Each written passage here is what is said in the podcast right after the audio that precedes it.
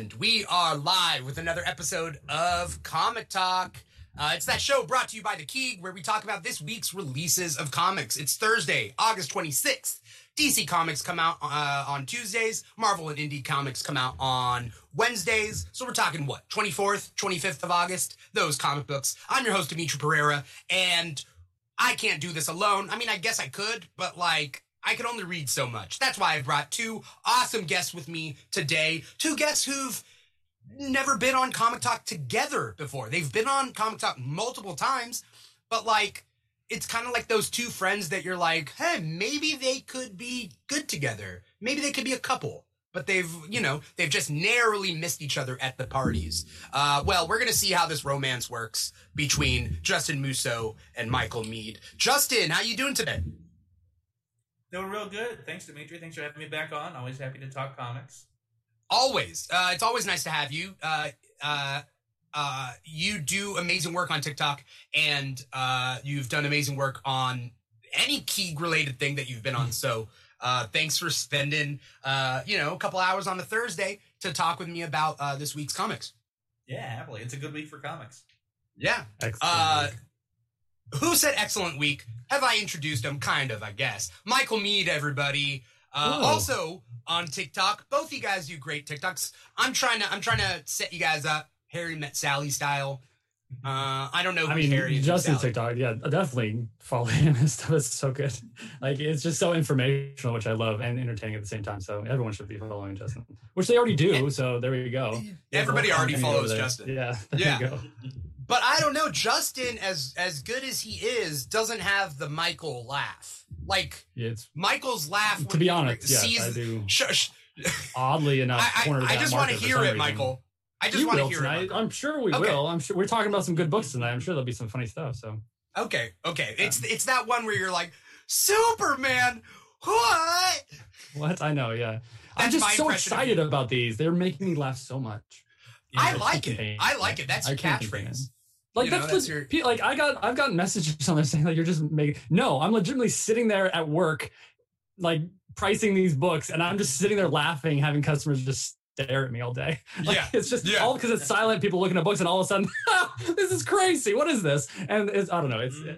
it's legitimate I'm, I love this medium and I love this stuff and these are some actually like legitimately credited crazy covers so why not Yeah. laugh at them? Yeah. Uh, I like it. I like it. That's your claim to fame. Because like, I forget who was who was saying something. Um, they were like back in the like olden days. I guess we had superdickery.com. Was that what it was? Super Dickery. sure yeah You guys know what I'm talking about? vaguely yeah Yeah, Okay. familiar. it was it was like they would show superman covers it would be a website just about superman covers being just ridiculous and superman being a dick and it would just have Oh the cover yeah. with oh no yeah, context yeah, yeah, yeah. right I, I, yeah, I I know what I mean. Yeah, yeah. Well- like that. that yeah, there, there was Well, there was a what long do. running. Check out any Lois. what was it's that true. Check out any like Lois Lane book, girlfriend, uh, Lois, Yeah. Superman's girlfriend, Lois Lane Yeah, cover. the- yeah, it's just or- all yeah, yeah, Superman there was- being there was- terrible. Yeah, Yeah. there was a long stretch during like the Silver Age Superman run where he would just be an absolute dick to both Lois and Jimmy Olsen. He would just like Yeah. the cover would be like Superman's about to put a gun to bully the Joey, Joey's head. Why is he doing this? It was Yeah. It was the same with like the world's finest covers too, which are hilarious. First off, never have anything to do with the actual interior of the book, which I also love. One of my favorites is Superman tied up Batman to a wooden stake. They went back in time to Pilgrim days, and he's burning him for a witch, and Batman has no idea why. And Superman's like, "You're a witch."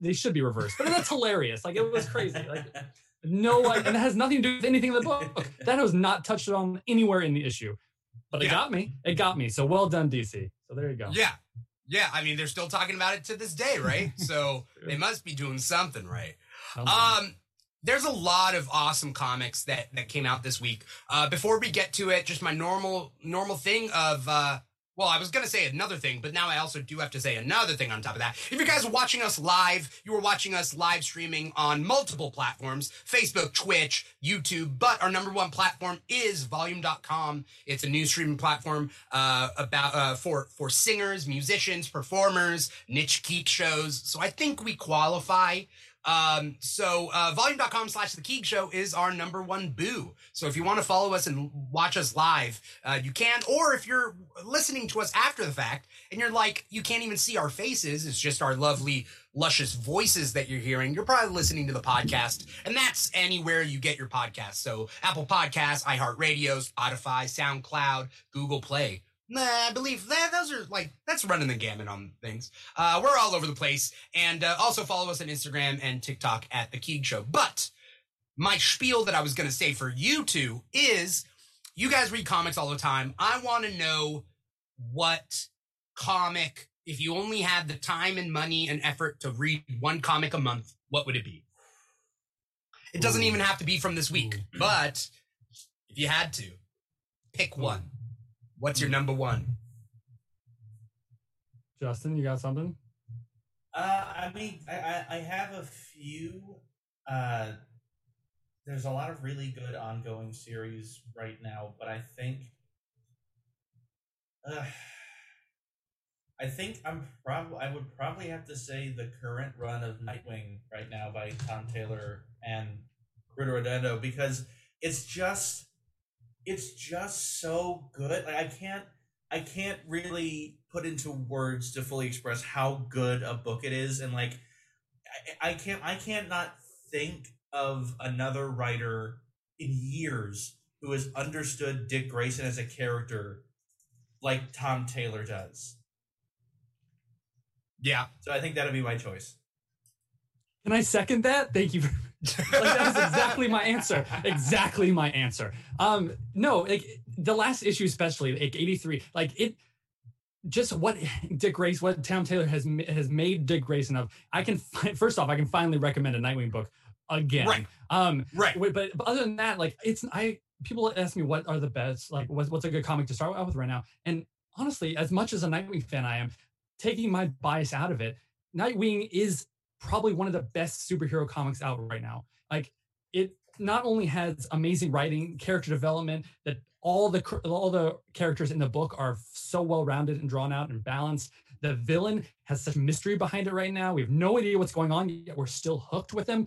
And then, yeah, Bruno Redondo's art is just phenomenal. Like every panel works so well. And all Yeah. the splash pages and every angle he gets, like he he has very traditional paneling, but then also out of nowhere, boom! Like he does such like modern paneling where you don't even see the lines through it. Like one goes through right to the other. Like it's Yeah. it's such a beautiful book. It really is. Yeah.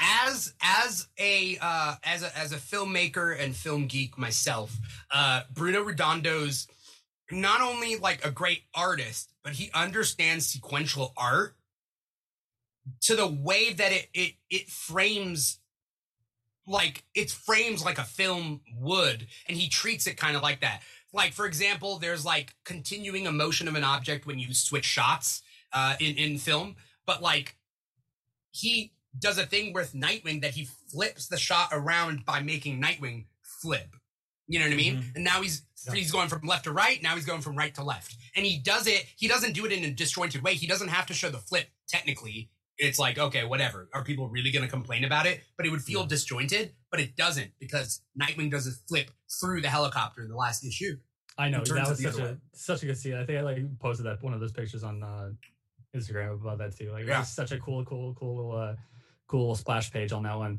But yeah, Yeah. it's it's phenomenal. It's one of my favorite books right now for sure. Yeah. This it's copy, question- but Yeah, I mean, I'm copying you both. So, uh, I mean, that we we I think there's so much Tom Taylor Nightwing love on this show week to week.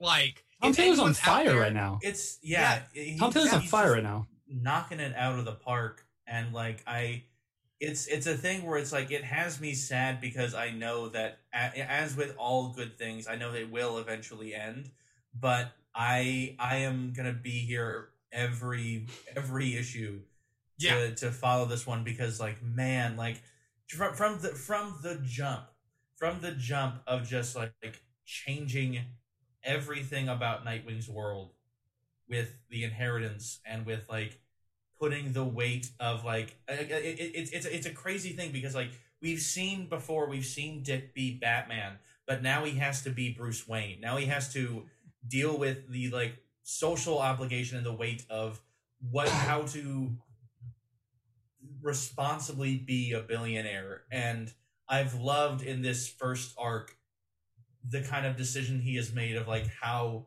how the the most responsible way you can be a billionaire is by giving away all of your money is to not be a billionaire.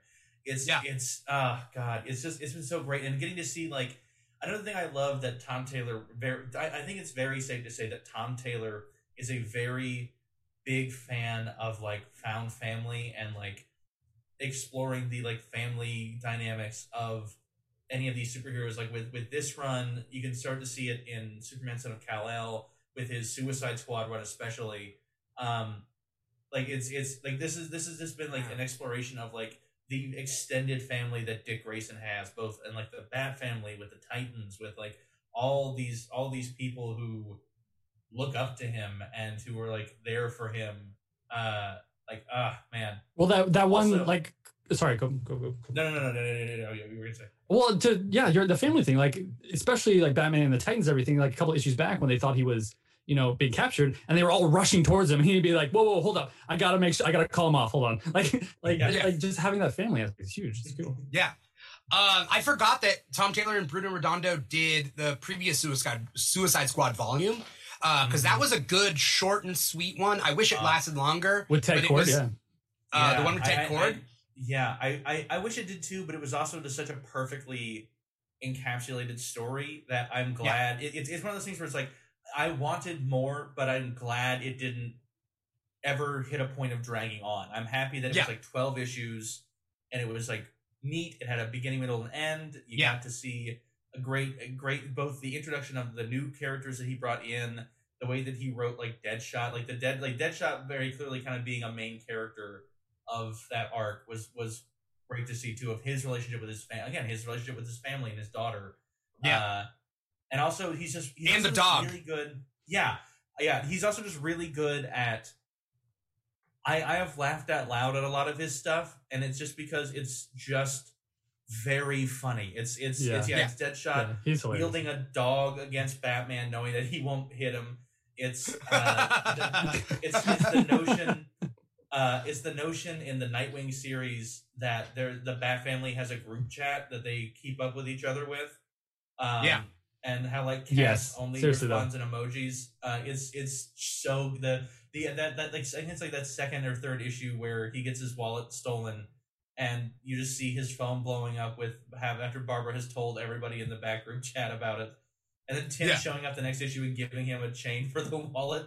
yeah, I I my favorite thing about Batman is the Bat family. Like I love Batman, but color me meh about the Batman that's coming out. I think Sure. it's a, uh, it, we're riding the wave of Nolan Batman movies where it's like everything's realistic, but no, come on, man, just give me a Bat family. Like it's not that hard. People have suspension of disbelief now, way more in superhero movies than they were 10, 20 years ago.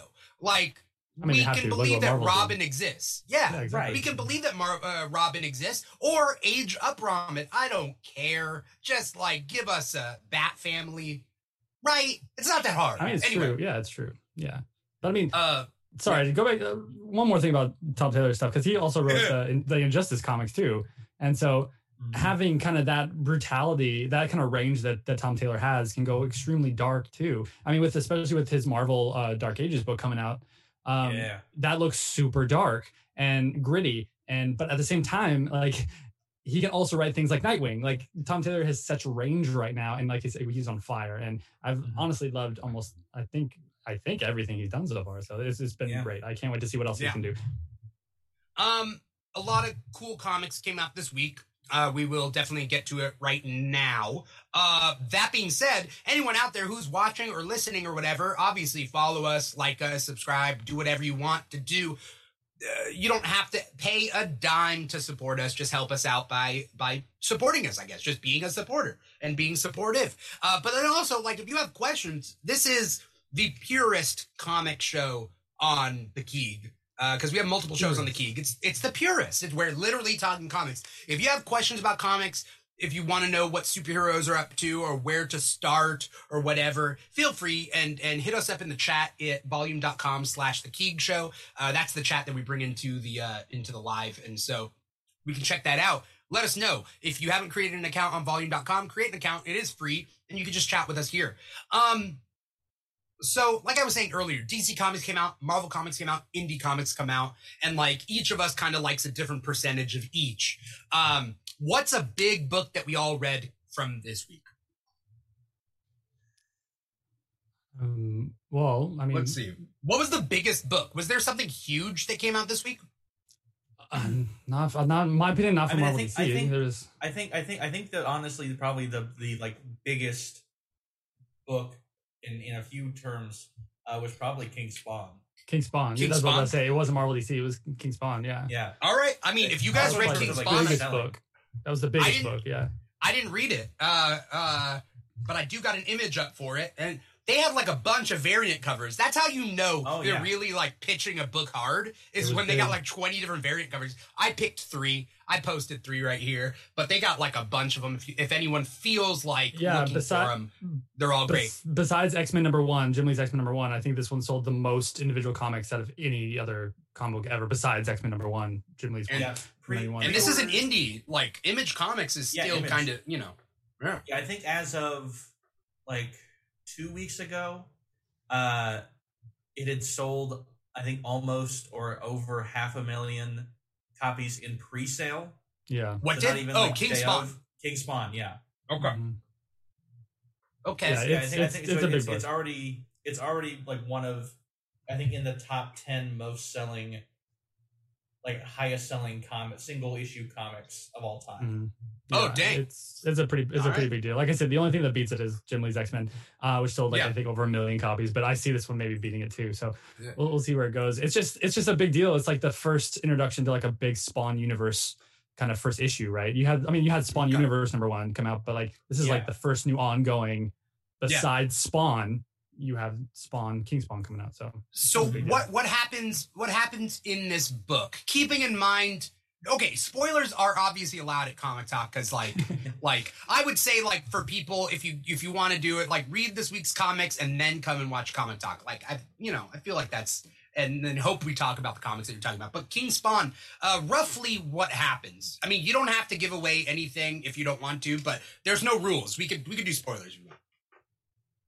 Why should people Uh, buy this? Entice Oh, I think I think here's here's what I will say. I think honest to God, King Spawn th- this issue is probably one of the best jumping on points if you if you want to read Spawn comics because it, it Spawn is one of those interesting things where it's like I, I can I if if I tell you like I can't really pinpoint like if I'm like oh you got to read if you want to get into Spawn you got to like go read like this volume or this volume because it's so like just like encompassing it's so it's so Right. it's like you you start with Yeah. you start with Spawn one and you just keep going forward um and, and there hasn't really been too much like break in that chain and this is a really excellent kind of like sort of like mystery story a little bit um and it, it's just a really good kind of entry point to spawn as a character and kind of the universe of spawn because it the first issue too does a good job of like introducing a lot of the better known like ancillary characters in the spawn universe and Mhm. setting up you know kind of like the villain of for for this series and uh yeah i think it's it's it, it's it's it's big it's it's big it's it's literally explosive um so yeah But yeah, I, So, yeah, exactly. Anyone So- who thinks like Spawn looks cool can should like they can like ju- jump into Spawn on King Spawn number one. Like Oh yeah, yeah, totally. Yeah. This is, what what Justin was saying about how it was like very difficult to kind of jump in. I completely agree. It's very similar to like how Hellblazer, the the 300 issue uh, run was very difficult because it, it was a very continuous story. You can't really just like jump in at like issue like 150, right? Like I mean, it was Yeah. a big issue. That's the wrong issue to do, but like yes, Yeah. you can't really jump in. Same thing with also Hellboy. Hellboy is very difficult to just jump into into into Hellboy. Um, so Mm. Mike Mignola started doing like these small mini series to kind of give you a Yeah. flavor for it. But like this was a such a good issue to kind of jump in. And he got so many cool artists. Even Donny Cates, who's a writer, did a Yeah. Really good, really cool uh, cover actually for for the King Spawn number one too. Um, so that was really really fun. But this was a really really kind of important issue, especially if you do want to get into Spawn. They haven't been able to reprint the trades very often lately, and they're starting to recently, especially the big compendiums, which are really nice.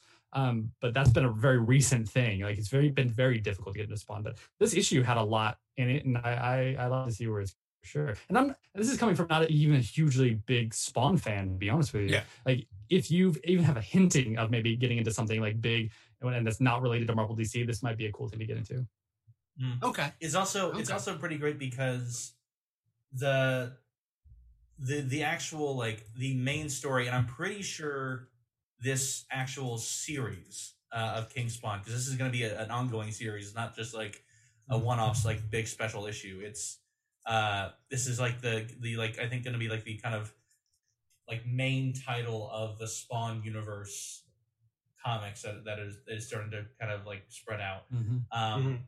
But uh, it's it's by Sean Lewis, who has written uh, Spawn comics in the past, but also Todd McFarlane uh, provides some like additional dialogue, and he also writes. There's about there's a handful of I think there's about four backup stories in this first issue, and they're all written by Todd McFarlane with a different artist on each of the backup stories.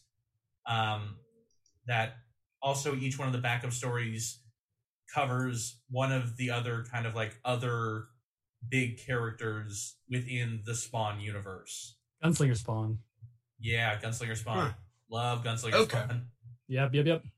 Very excited. I uh I never got into Spawn, mostly because I feel like the edgy kids got into Spawn, the edge lord kids. Hey, Superman's dumb. You should like it's all about Spawn, dude. Like it was those kids. I don't know why they sound so. I know he. I'm talking like six year olds, you know, like six year olds, seven year olds being like Superman's dumb. You know, Spawn had a Those Spawn, kids. Spawn had a very unique set of powers at the beginning. Like at the beginning when he first came, comes in, like he only had a certain amount of times he could use his powers. Right, that's why he used a lot of guns. Right, uh, you could, but then but then he started to get popular and people thought he was cool, so that just kind of like fell off. Like like Yeah. no, he's fine. He can use his powers whenever he wants. yeah Um, so it was it was kind of a really really cool thing going into it. But then you know they bring in the whole heaven and hell thing and all the angels and coming in and Angela as well. But I mean she's in Marvel now. But that was a whole thing. Yeah. So it was really it's really Yeah. cool series Yeah. and it's it's been lo- very long lasting. So that's that's always nice to see too. But, but I mean Yeah. he own he helped he's part of the company right. He's on the higher up, so he can just keep doing this. It's very much like uh, Savage Dragon, like Erik Larsen. Like the sales Mhm. on those don't really do very much, but he is part owner and image. So he's like, I'm gonna keep pumping out my comic if I want to. And good for him. Yeah. there you go. Uh, is it? Do you think it's too late for Savage Dragon to ever catch on to like like? I don't I don't know I I, mean? don't think it I don't think it is. Honestly, I think with especially with the success of Invincible on Amazon, I would Uh-huh. honestly Mhm. kind of love to see Savage Dragon make an appearance in that, like make a cameo in that, and then possibly I wouldn't be surprised if if they were to bring him on as a cameo and then try to spin him off into his own thing. I, I think I think I think that Because they because are. like the thing with like Savage Dragon is like he's just again like it, it's his long ongoing story and like I'm I know I, I think at some point he dies and his son takes over as Savage Dragon.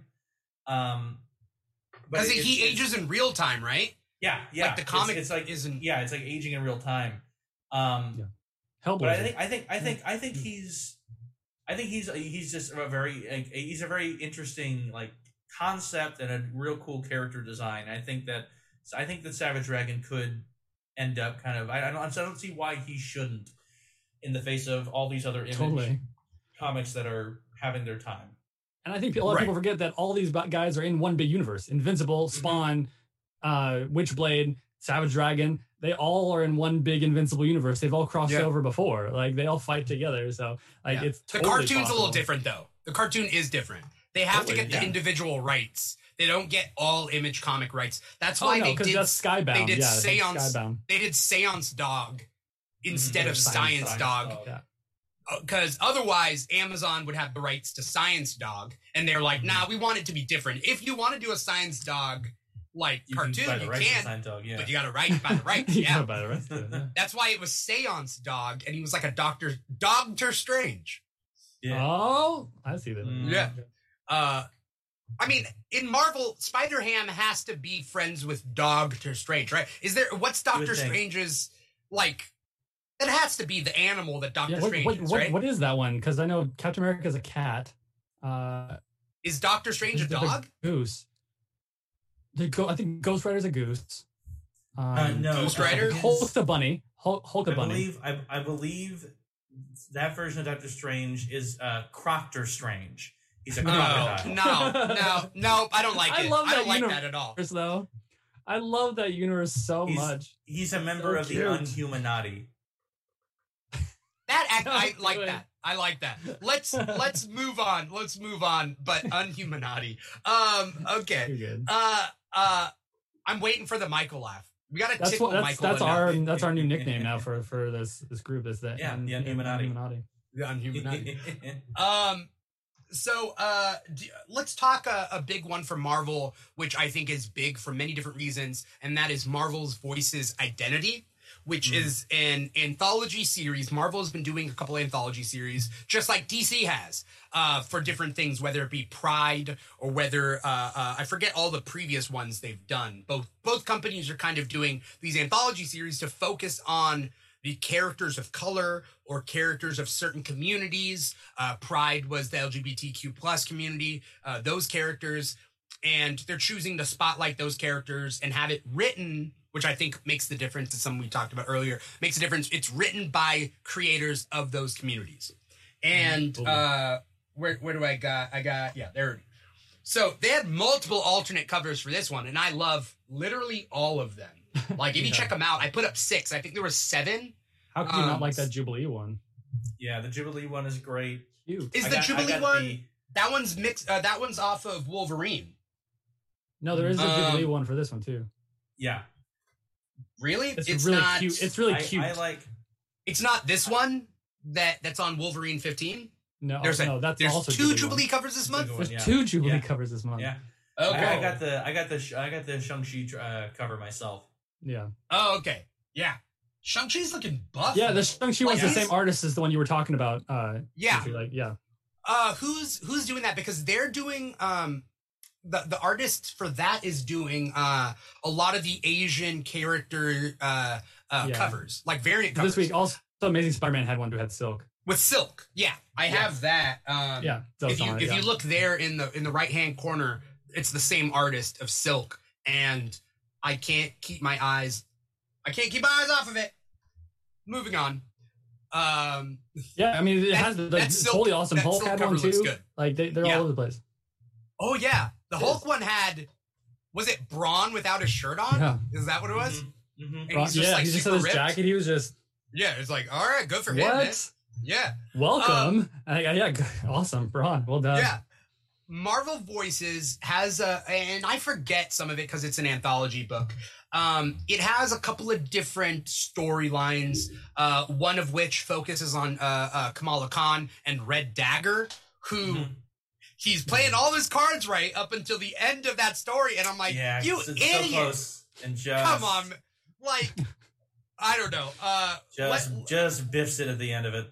He bit. Yeah. I mean, you don't get so close to a girl while you're standing in the waters. They have a hug. They're up against each other, and he goes, "What does he say?" He's just like, he's like, uh, you know, he, he, he, he, he Oh. basically just like asks her like why she doesn't stick around, and if and Yeah. then she and then and then and then he says that she's ashamed of where she comes from. self-hating, that she- she's self-hating in- yeah. Pakistani. Yeah. Mhm. It's like you have this girl that you like in your arms, and you the then mood. go, Yeah. you go, you must be a self-hating Pakistani. Why Absolute would you bummer. say that? What? Ugh. you idiot! Red Dagger. Come on, man. I know. Come on. it was good Red though. Like that was Dagger. that was that was a Yeah. very good storyline for sure. all, all, all I, I really liked all of the stories in this issue were really good and like very much all over the place. I loved the story with Jubilee Mhm. of, of her kind of like sitting down to like you know clean her parents' gravesite and Oh yeah, with, with Jono and Shogo Sugar. yeah. And, and kind of By the way, is she know, dating? Is she dating I think I think so. I I I I I- I'd have to check up on that, but it, it definitely that's definitely the vibe I got, which is like good for them. Um, yeah, good for that. I love it so much. Um, I, yeah, I it's- like I've said on on multiple occasions. I love shipping. So great. Pair pair these Good characters them, up, yeah. baby. Yeah. They're all I gen, also- they're all uh, Generation X characters. Yeah, So- I also loved that like the very first story in this anthology is very much being like, okay, So currently on Disney Plus, we're doing the What If series. Shang Chi comes out next week, so we're going Yeah. to do a What If Shang Chi story. To kick Oh, thing off. yeah. Yeah. um, which was Great also was marketing to very core. yeah, uh, still very cool and also like a, a, a neat like pull and callback to like his original costume and like like, like the way he like the way he was originally like drawn and designed and like Yeah. having him fight his alternate self was Yeah. was was a neat was a neat thing. Yeah. Uh, what I was it was that place called? The place was called something uh, that he went to. Uh, It was a. It's a callback to some other property, and I forget what it was. Um. I don't know. But- Anyway, that was a separate thing. If any, like maybe we'll find it out in retrospect, but um, there was a lot of good book, books in this, and I and I think that the difference. Uh, like I was saying, it used to be. Let's be honest. As much as Chris, Chris Claremont has done for X Men, he's done ama- amazing things. Created wonderful, nuanced characters. He's mo- like he's he's created allegories to the civil rights movement in X Men. Like Chris Claremont did that. Stan Lee didn't do that. Chris Claremont did it. Um, uh, uh, he he. In the end, he is still uh he is still a white man writing about Japan and Mhm. writing about these people in cultures that I mean, I don't know how much experience he has with those cultures, but as far as I know, he's not of that culture.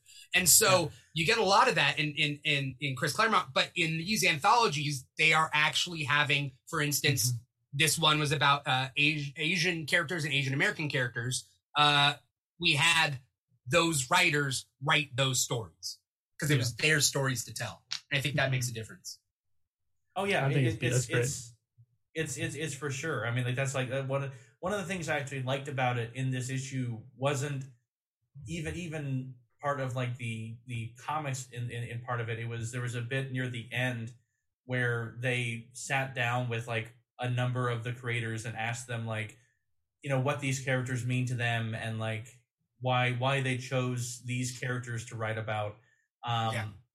And like it, it, was- it was it was great to kind of like like yeah for the year and like talk about yeah exactly like that like uh the the writer for the um the jubilee piece uh talked about how like how excited they were to see jubilee on like the old x-men cartoon in the 90s uh because you didn't really get to see he's, he's like specifically said it was like you don't especially then you didn't see a lot of asian or aapi superheroes that weren't martial arts based yeah. and so getting to see Jubilee, uh, who with her powers was a neat break. And he just said like he he had, he had kind of the one thing that they were hoping for was to get to get to see more of her background and her like connection to her heritage. And so like that's why he chose that like framing for his story for her of like looking at the way she was raised, you know, th- those years before her parents were killed, of those those little connections that were made to like kind of like reflect on that. Yeah. Uh, there's one more thing that I thought was interesting, and I I only think it's interesting because I heard on TikTok a specific thing, and I had to like step in and be like, "That's not true," but and then I I learned something. So, uh, Bishop, the character of Bishop, is uh uh uh descended from Gateway. He, like Gateway is one of his like his grandfather, great grandfather, whatever. Big Bishop's from the future. He's now here. You know. Uh, he so he's at least descended from from uh, uh, uh, indigenous Australians, right?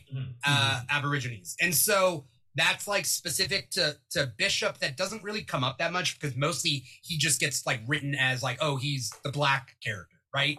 Like in, in a lot of his stuff, and so Yeah. uh, I I was on a TikTok uh, uh, a pod. It's like a TikTok about a podcast of like Australian Filipinos, um, Mhm. and so it's their podcast, and they were talking. So I mentioned that, or they mentioned that Bishop is Filipino, and I was like, well, no, not. I mean, technically, no. He's you know whatever. And then when somebody came in and they said like originally Whilce Portacio wanted to make him uh, uh, uh, Filipino because Whilce Portacio is Filipino, and Marvel was like, "We're we're not gonna uh, uh, not Filipino. Let's make him black." And Whilce was like, "That's fine. That's cool because in the end, we still get that we still get that representation." Uh, And Mhm. maybe it's not specifically Filipino, but it's more like a, and this is what I subscribe to, like rising tide raises all ships type mentality. Like Sure. we're not like at each other's throats for a specific specific representation. Um, but in this in this specific issue, it was about Wave, a Filipino waterbender essentially, and uh, and then Bishop comes in, and Bishop knows a lot about Filipino culture. Like he literally mentions like what foods he likes, Mhm. and then he's also drawn. And maybe this is just me. I thought he was drawn Filipino. Oh, Yeah. I think, I think I think for sure. Well, because the the interesting thing too about it is, in addition to this story finally acknowledging the original intention for Bishop, it was also, uh, unless I'm mistaken, the kind of one of the debuts of his like Red Bishop uh, design, like Mm. this, this new character design. I had seen on Twitter that um, the artist, I think either for this issue or for the uh, X book, uh, Uh-huh.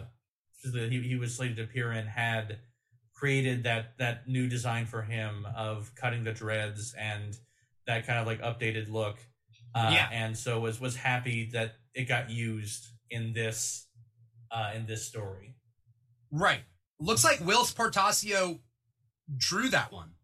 Oh yeah, there you go. Then Looks then- good. He, he must have Ta-da. done an actual like like he would must have been like, no, I'm just gonna draw him the way I want to draw I'm him. just gonna do it. Yeah. Which I think is cool. And the easiest way to do that is we know that Gateway is one of his ancestors. Just give him like another like a uh, uh make him part part Filipino. You know what I From mean? the future, he could have whatever. yeah, exactly. Right. I mean, his his sister is literally brown skin, blonde hair. So who knows? Like Yeah. Shard, Shard was brown skin, blonde hair. So I mean, who knows how his how his you know his uh, what his descendant or ancestors are like. Um. So that was a good that was a good one, and I, I think that like if if like Brian Long was on this show because Brian is a teacher, like I would recommend this book for for like junior high teachers to like have in there, like comic Sure. compendium. All these books, like This this, one one, and then the, uh, uh, Pri- Pride Or the and, rest like, of them. Yeah. all the of rest of them. all yeah. them. Uh, because Comunidades comes out next month or the next time it comes out, I- and that's based off of our our our uh, uh, Latinx or Latine uh, Mm-hmm. uh, communities. So Miles Morales, America Chavez, White Tiger, uh, you know, Ghost Rider. Ghost we Rider. have Yeah. a lot of those characters, you know, uh, and so they're going to see the spotlight. Um, I'm assuming we'll just get one big book, so that'd be cool. you, you think so? You think you'll be cool. we'll get a book of of Like a trade of all of it. Yeah, I think Like a cool. trade of all? Omnibus. Yeah, Yeah. that'd be cool. Yeah. Um what book came out from DC that uh that we all read? Cuz I read a I read a good amount actually. I caught Well, up on well, Mr. Dimithri, Miracle. what did you read? Dimithri, what did you read? Yeah. Uh I don't want to talk too much about Mr. Miracle mostly cuz there's too many questions and not enough answers as of That's yet. classic Mr. Miracle. But Mr. Miracle 4 came out this uh came out this month and Mhm. because it came out this month I was like I have not it's on issue 4 if it gets any more than this I'm going to fall behind. So I'm like I'm going to read Mr. Miracle 1 2 and 3 and then read 4 which I did. And it, it revolves around well, who else is reading Mr. Miracle? I, I it's it's one I gotta get to. It it it is like It's like, weird. and I, and I and I and I and I love Mr. Miracle, and I I actually am pretty am very fond of this Mr. Miracle as well because Mm. uh I I think I think I think he's he, it's a cool deviation, and I liked uh I also really liked the future state story uh Mm. with him as well. I didn't read that one, but okay. It's Thank you, Grant It- it- it Morrison, was- once again. yeah For bringing him Yeah, he- back. Grant Morrison brought him back.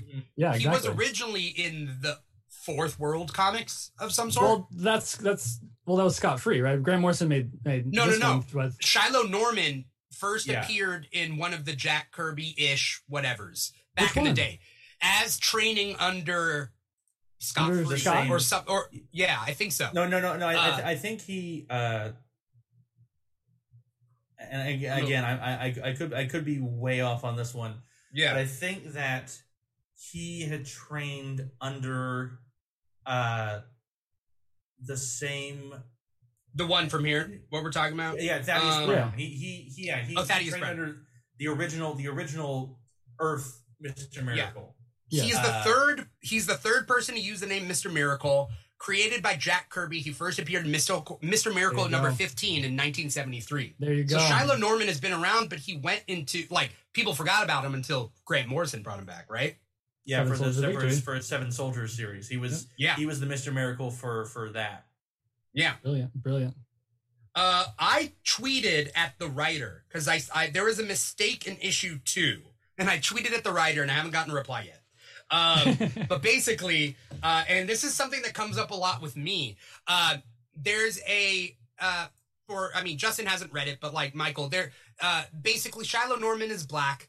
Mr. Miracle mask covers his whole face. He's a celebrity. He doesn't want to show people he's black. He says Mhm. that Thaddeus Brown dealt with stuff that he doesn't want to have to deal with even in 2021 or whatever year it's supposed to be in this. yeah. And there, but there is a fight that happens in issue two where part of his mask rips off or gets blown up or something, and you can see essentially the color of his skin on the on the bottom. And so, like like a traffic cam catches it, and then in the text it was like we'd uh you know we can tell uh, like uh, why was he hiding? We can tell that he's like either African American, Latino, or and it says Southeast Asian, but they really meant was South Asian. And that was my one little stickler. I, I Keep was honest, like, man. Keep you know, honest. Yeah, uh, uh, uh, so anyway, uh, well, because people mix up Southeast Asia and South Asia and like what countries constitute the thing. But anyway, the point Mhm. being is that uh, uh, uh, it's a good read. That's a separate. Yeah, that's such a small thing. I'm not saying they mixed up South and Southeast Asia. Uh, nope. Don't even read it. Like I mean, no, still it's, though, it's, it's still worth it's cool. worth bringing up for sure. Yeah, it's cool. It's cool. And if you like to ship people, there's some cute moments in it. So Always, as you do. yeah. Um. Uh. Michael, what what Sure. would you what'd you read? Um, well, there Throw out was. throw throw out a big the big a big fish. Oh, I mean, there was Superman this week. There was Wonder Woman. Wonder Woman. Let's Wonder talk- Woman. Uh, Okay. Black and Gold was really good too this week. Talk Um, about first- another anthology series, right? I know Like, all these like black and and whatever, Black and you know, white, Yeah, um, Yeah. black, white, and blue whatever, and uh, red. It's it's Yeah. black and white, blue and red. It's Batman black and white, Superman red and blue, and Wonder Woman black and gold. yeah, but Marvel has them too. Marvel has Deadpool. Yeah.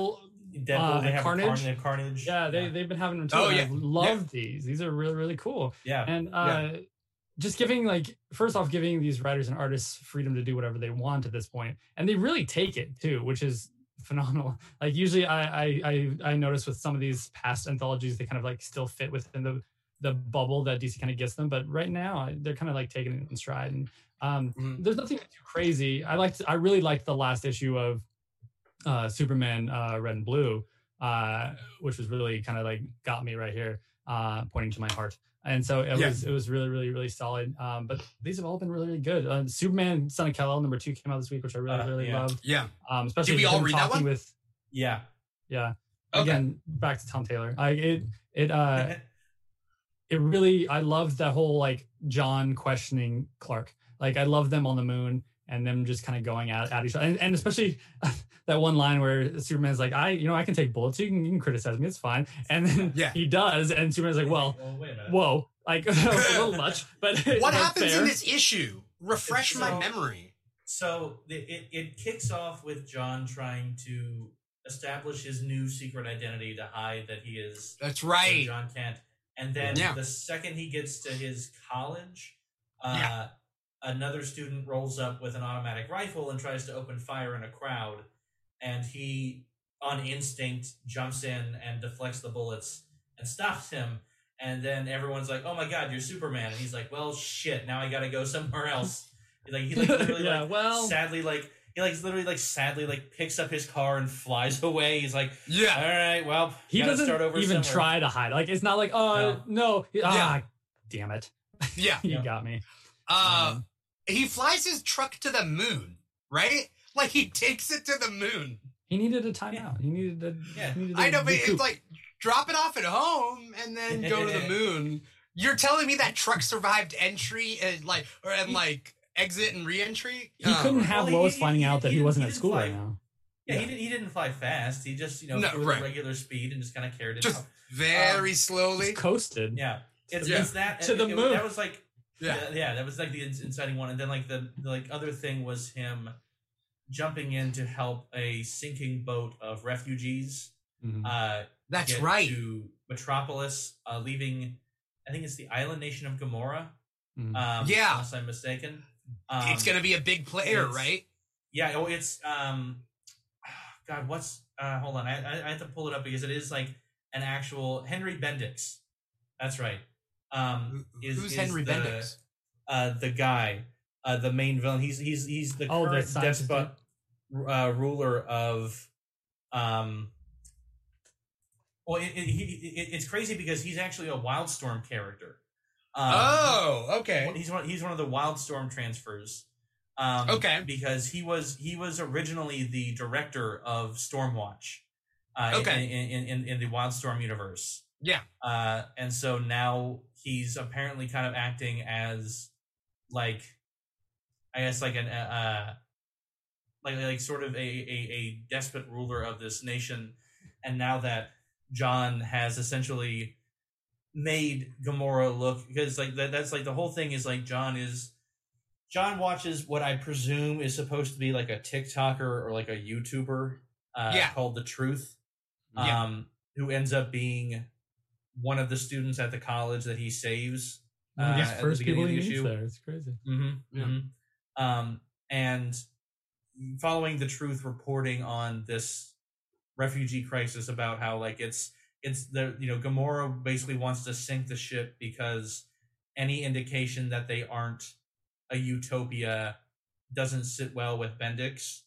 Yeah. So Superman obviously does the humanitarian thing. He thinks, and it's and he flies them into Metropolis, whereupon the refugees are immediately detained. Yeah, Um, I that was a good that was a deep part too. Yeah. Yeah. Oh yeah, and and, and that was like what what, I- what I like about it too, because like this, I think this, I, I think literally, I think the next thing it teased like the next issue is like consequences, because like that's like a thing that I'm really enjoying about this run is that it, it is largely about like, like these first two issues are we're seeing, you know, John Kent figuring out the kind of Superman he wants to be, is like is like kind of like the first two issues of it of, of someone like you said truth justice and a better world his his current motto. Um and now having to see like these consequences that he's gonna have to face of like like and, and even in this one like and immediately like you know like he he brought him in and like was like cool you guys are safe and then they were immediately thrown in handcuffs Yeah. and he basically had to like talk the like metropolis police down to just like detaining them without handcuffs but still getting detained Well, and that's that was one of my favorite parts too about this this issue is when, especially when he was talking to his dad on the moon, when he's talking to Clark on the moon, uh, Clark was like, "Well, I'm not even from like I'm not from here. I'll protect it, and I'm I I, sh- I will never rule. I don't want to. Like that's not my place. But like you're from here. You're this is your world. You should protect it. How would you want to protect it? Like kind kind of thing. And so like exactly just what you're what you're talking about, trying to find his own way. And like such a great way because half the time he's not even fighting anyone. Like I don't No, think he's really fought anyone yet. that's- like this is well, it's that- all him just talking thing. everyone down. Two- this is phenomenal. two issues we, we've had two issues so far he hasn't thrown a single punch and that's what i find like most interesting is that like he's mostly like deflecting stuff or yeah of just like trying to Catching talk people bullets. down. Yeah Well, yeah, the first issue, he literally hugged the person down from an inferno, right? Mhm. like to, to calm himself down from the, Oh, the yeah. firepower. Like he just Yeah. came up and like, it's fine. I got you. No worries. You can't yeah, hurt me. it's fine. yeah, yeah, you, yeah, you can't hurt me. I don't want to hurt you. It's it's he, he- he's very big into conflict resolution and de-escalation. yeah. Um, and like and like that's everything.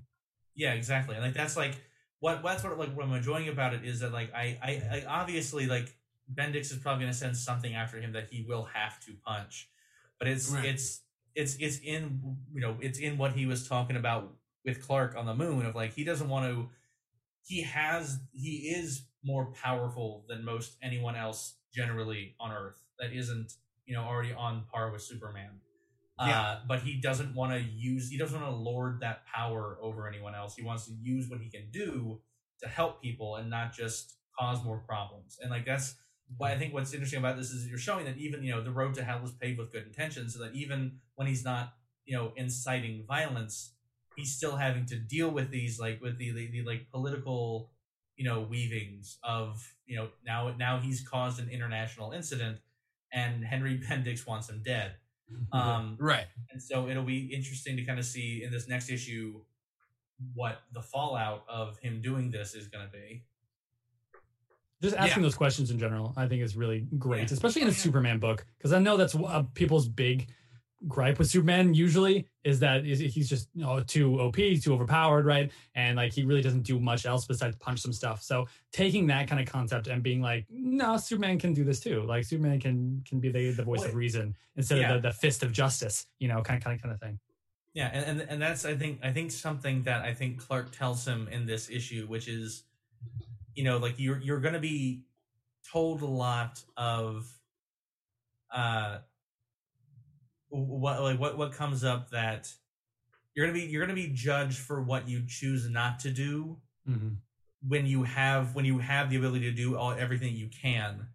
And there's going to be people who are going to judge you for not being everywhere at once and for for helping everyone all the time but you're still obviously going to help them Which is crazy because that's exactly what his not in a really crazy judgmental way, but John did that a second before, like before that whole conversation. He asked him, "Why don't you do more, Dad? Like, why aren't you doing more?" And that's exactly what Clark is talking about. Mhm. Yeah. Um, on the flip side, that was DC. Uh, I want to use this good transition talking about the themes that are being taught uh, talked about in United States of Captain America number three. Did you guys read that one? Yeah i did Missed out on this one. I was flipping through it, but I didn't have a chance Yeah. to read it yet.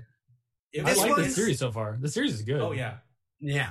Uh, it's good. And uh, I, I know that people had talked about how do we feel about this Native American character wearing the American flag? How would he feel about that? And it does Mhm. talk uh, a little yeah, bit it gets about that. it, it gets it gets it gets addressed, and again, like Yes. said, and again, the thing the thing that I'm liking about this too is that sort of like with the Marvel Voices anthology, the way that this series is kind of being written is like the the A story of the thing is being written by one team, and then yeah. the backup story for each issue concerns whatever member of the captains they meet in that issue Yeah. being written by someone of the community. The first, you know, Yeah. Aaron when when Aaron was met in the first issue, it was you know someone someone in the LGBTQ community, and the second issue it was you know uh, an African American writer. In this one, it's Darcie Little Badger, who's an award winning uh, Native American author. Mm. Um, and so like and that that's like kind of like it's also interesting because like this while you know while so far the captains we've met have had an influence from cap in one way or another. Like aaron you know aaron just talking about kind of like you know taking the inspiration of cap sticking up for the little guys. Um nichelle from the second issue talking about how she she actually took inspiration from isaiah bradley and of working on the ground and working in her community to fight like for Yeah. that. And then joe gomez in this one uh having literally a direct line to Captain America um, because Cap saved his life once, and so he he decided to you know have his fancy dance outfit inspired by Cap and uh, after the, the kind of the captors. And he, and he talks about that too about how like it's you know it's it's there is definitely like a lot of you know trauma about idolizing a white guy calling himself Captain America as you know uh, as, as someone you know as, as a as, as a Native American. And you know it's it it it, it, it, like I said, it, it gets talked about but it's it's a great issue and you get you get to kind of see you know it, it's very clear that like Joe Gomez is both like a fan of Captain America and again like has like a direct line like the the, the, the backup story for this one is about how he's a construction worker in this New Mexico town and the, someone has hired the wrecking crew to come in and Right. just destroy buildings so that essentially to kind of like to literally like level and gentrify the place Yeah. um and he and so one of the members attacks the construction site that joe is working on and joe manages like hit him with a steel beam and knock him off guard and Yeah. almost falls to his death but cap is there to catch him Yeah. um and so that that that is like the inspiring moment for joe gomez to act as a, a, a- you know join up with the captains and getting in on that Yeah. Uh, what I like about this whole run is that first things first, it's saying that anyone can be Captain America, right? Mhm. That yeah, Captain America is not just one person, it's all of us if we choose to serve our communities. And we don't need like- superpowers to serve like our that. communities. Yes. You I know? that. Com- community. Yes, exactly. Right. Uh, and and it's something interesting that like Nightwing is touched on, where it's like Nightwing has a billion plus dollars, but like, where can he serve? Does he have to change the world? Maybe he can just change Blüdhaven. He can help Blüdhaven, Mhm. right? The homeless uh, population in Blüdhaven, and and just because you don't have all the riches in the like in the world doesn't mean you can't serve your community. So you have these three characters so far that are serving it in different ways. The first character serves uh, uh, the railway community, right, and and the transient community, right, and then the second one helps the the um, uh, the people on the street with protests, specifically protesting, petitioning. She does her part, and then Joe Gomez is mis- is I don't want to say Mister Fix It because that's the Hulk, but Yeah. Right. like he's that guy though. If you have something you, you need fixed, you call him and he's there to serve. And I think serving the community in whatever way makes you Captain America. hmm You know? I think yeah, that's it- it's it's it's like I said, it, it's a really interesting series that is, you know, uh, in, in its in its heart, like like literally, in in in in the meta of it as well, like discussing the legacy of Captain America, both by like eventually bringing in John Walker, which we'll probably see possibly in the next issue, because at the end this one we get Bucky joining the team, um, but of of you know of the four four of the men who have held the title of Captain America, and as they chase, you know, the these two villains across the country to try to stop them as they attempt to sully the reputation of Captain America as much as they can Yeah. Yeah. by having one of them dress like Cap and use his shield to commit, you know, acts of terrorism essentially. Yeah. Yeah. Yeah. And, and it's it's it's interesting how like yeah there's a thread of this that's just classic superhero like let's cross the country and chase after these villains and that's Well, it yeah. but you have really that's like ten percent of the comic Mhm. right Yeah. It's the intro. It's like the yeah, it's it's you in. it, it's it's also yeah it, it- it's really also like a, a thing that i'm liking about it too is that it is really and like like S- steve rogers kind of got a bit of this a similar thing following secret empire where he had to kind of rebuild his brand after the evil cat after Yeah, he was touring the country then too. Yeah. yeah, yeah, Yeah. And, and so, but and like this one is like really examining like, you know, the communities that he doesn't, and like that, and, you know, it's a point of that he is going to places that he specifically wouldn't normally have a reason to go to because they're not the big target areas that tend to get hit by supervillains or aliens or anything like that. So it, it's it's these communities that he's seeing you know both that like and, and like, like and again like he he's learning that he has to like you know he, he it, the feeling for him is like I have to be better. I gotta be better about like being if, if, if I'm gonna wear this the stars and stripes and I am going to espouse that I am here for everybody I have to try mm-hmm. better about being there for everybody. And like Joe Gomez even in this issue tells him like hey you don't gotta be like my hero.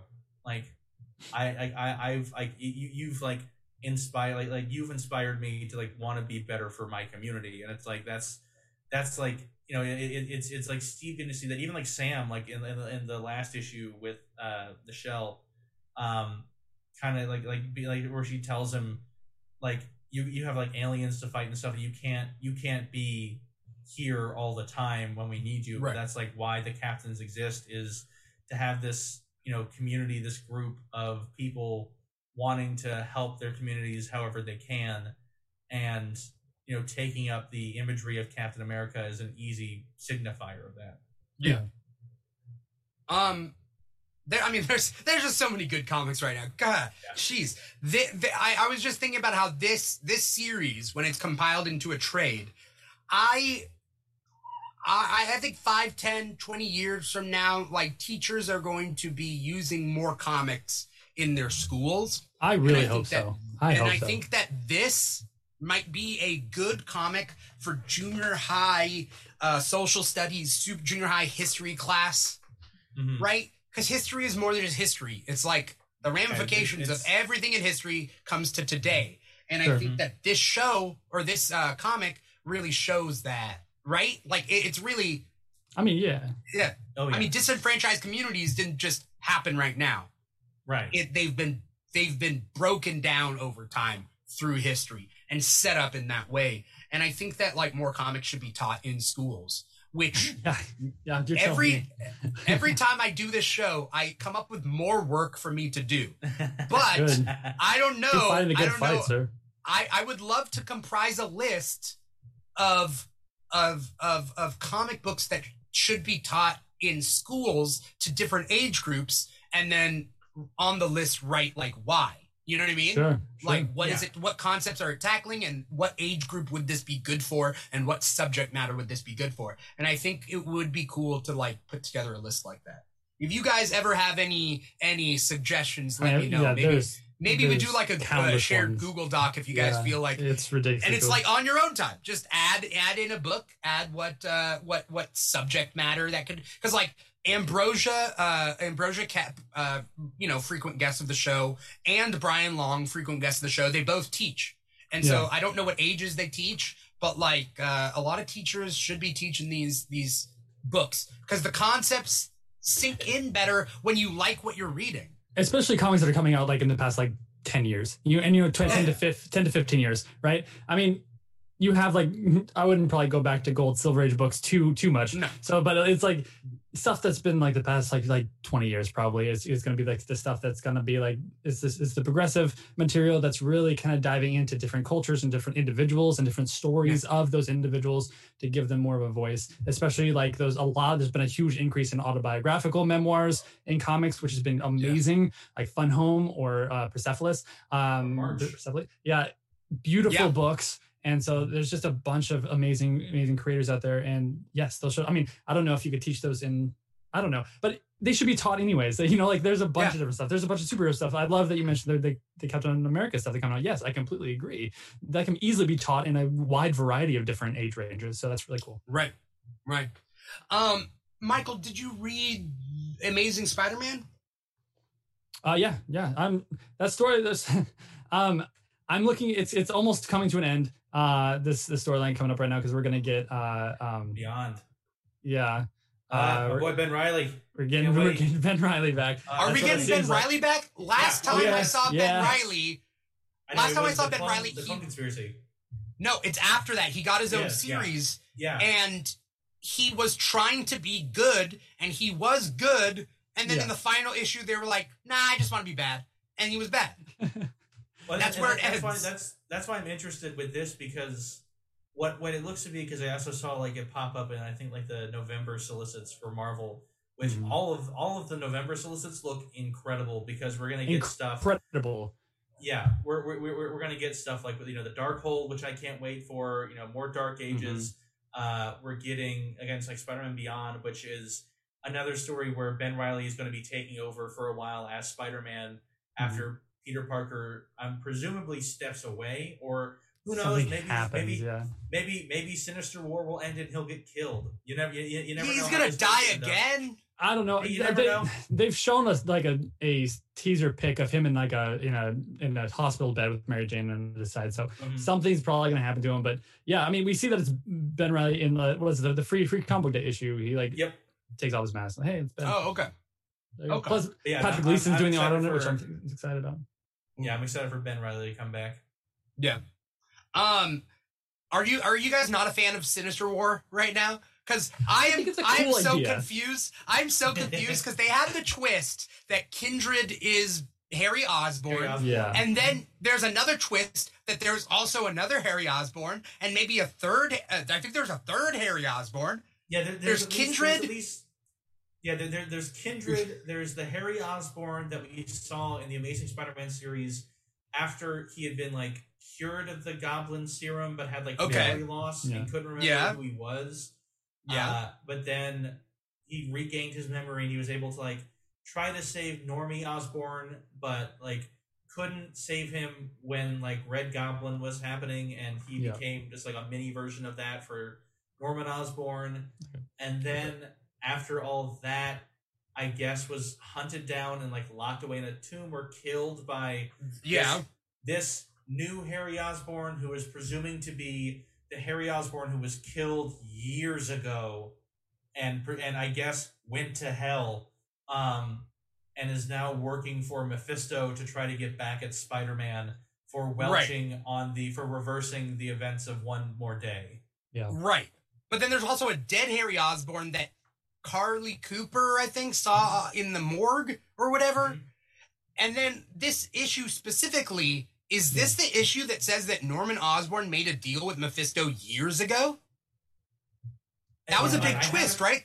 That's Yeah. a I, big I reveal. haven't, I haven't read the new one, but it wouldn't be it wouldn't surprise me if that if that Yeah. was part of it. Is that what happens, Michael? Yeah, I mean, to be honest, That's who that. hasn't made a deal with Mephisto nowadays? To be honest with you, Well, but it's a yes, no, huge in this retcon. particular issue, yes, that's basically It's a what huge happens. retcon. Yeah. Well, and, and and and now, uh, yeah, and then like now, you know, like they're like they're Marvel is very clearly gearing up for some big moves with Mephisto, in Right. the comics at least. I mean, yeah, they used him in all of Because got- uh, Heroes Reborn and stuff like that yeah, too. we- Like that was, because, because now we now we have the Council of Red of the multiversal Mephistos all coming together to try to Right. overthrow the heroes of every universe. I guess. Yeah. Right. Uh I I I the retcon, Justin, is that Norman Osborn made a deal with Mephisto before he ever became successful. And after Harry was born, but before he was successful, he made a deal with Mephisto and and then his memories erased and everything just comes up Norman. But he's cursed with suffering or so, no something like that, right? No, Harry. Harry is cursed Harry. with suffering. He gives up you, yeah. his son, Uh, his son's so he- livelihood. He sells, he, so he essentially he essentially sells Harry's soul for success. Yeah. Yeah, right. And that has to do with kindred, right? Because maybe the soul Yeah. that he was sold. That that's probably that would make more sense of why there were multiple Harrys. Is that this is the soul that that Norman sold that gave it to Mephisto, and this was a Harry that was literally raised in hell, yeah, um, and now is working for Mephisto to help get revenge. That's also why Norman Osborn got killed, um, and like why and like why he's like hunting down Spider Man. I think. it's not complicated at all, kids, to get into the comic books. Not at all. Yeah, it's no. all. It's very easy to follow. it's yeah it's all, all you all you have to do we're just gonna keep being like it's this character and there's gonna be about eight footnotes yeah, it's fine. the character's name uh, as to like see this these 18 issues of these two or three volumes of, of spider-man to fully understand why this character showing up now is a big deal Every issue comes with an eight-page backstory Yeah. of each character, and that's just for the last twenty years. We you could get into the other stuff, but we're not going. We're not even going to touch on it.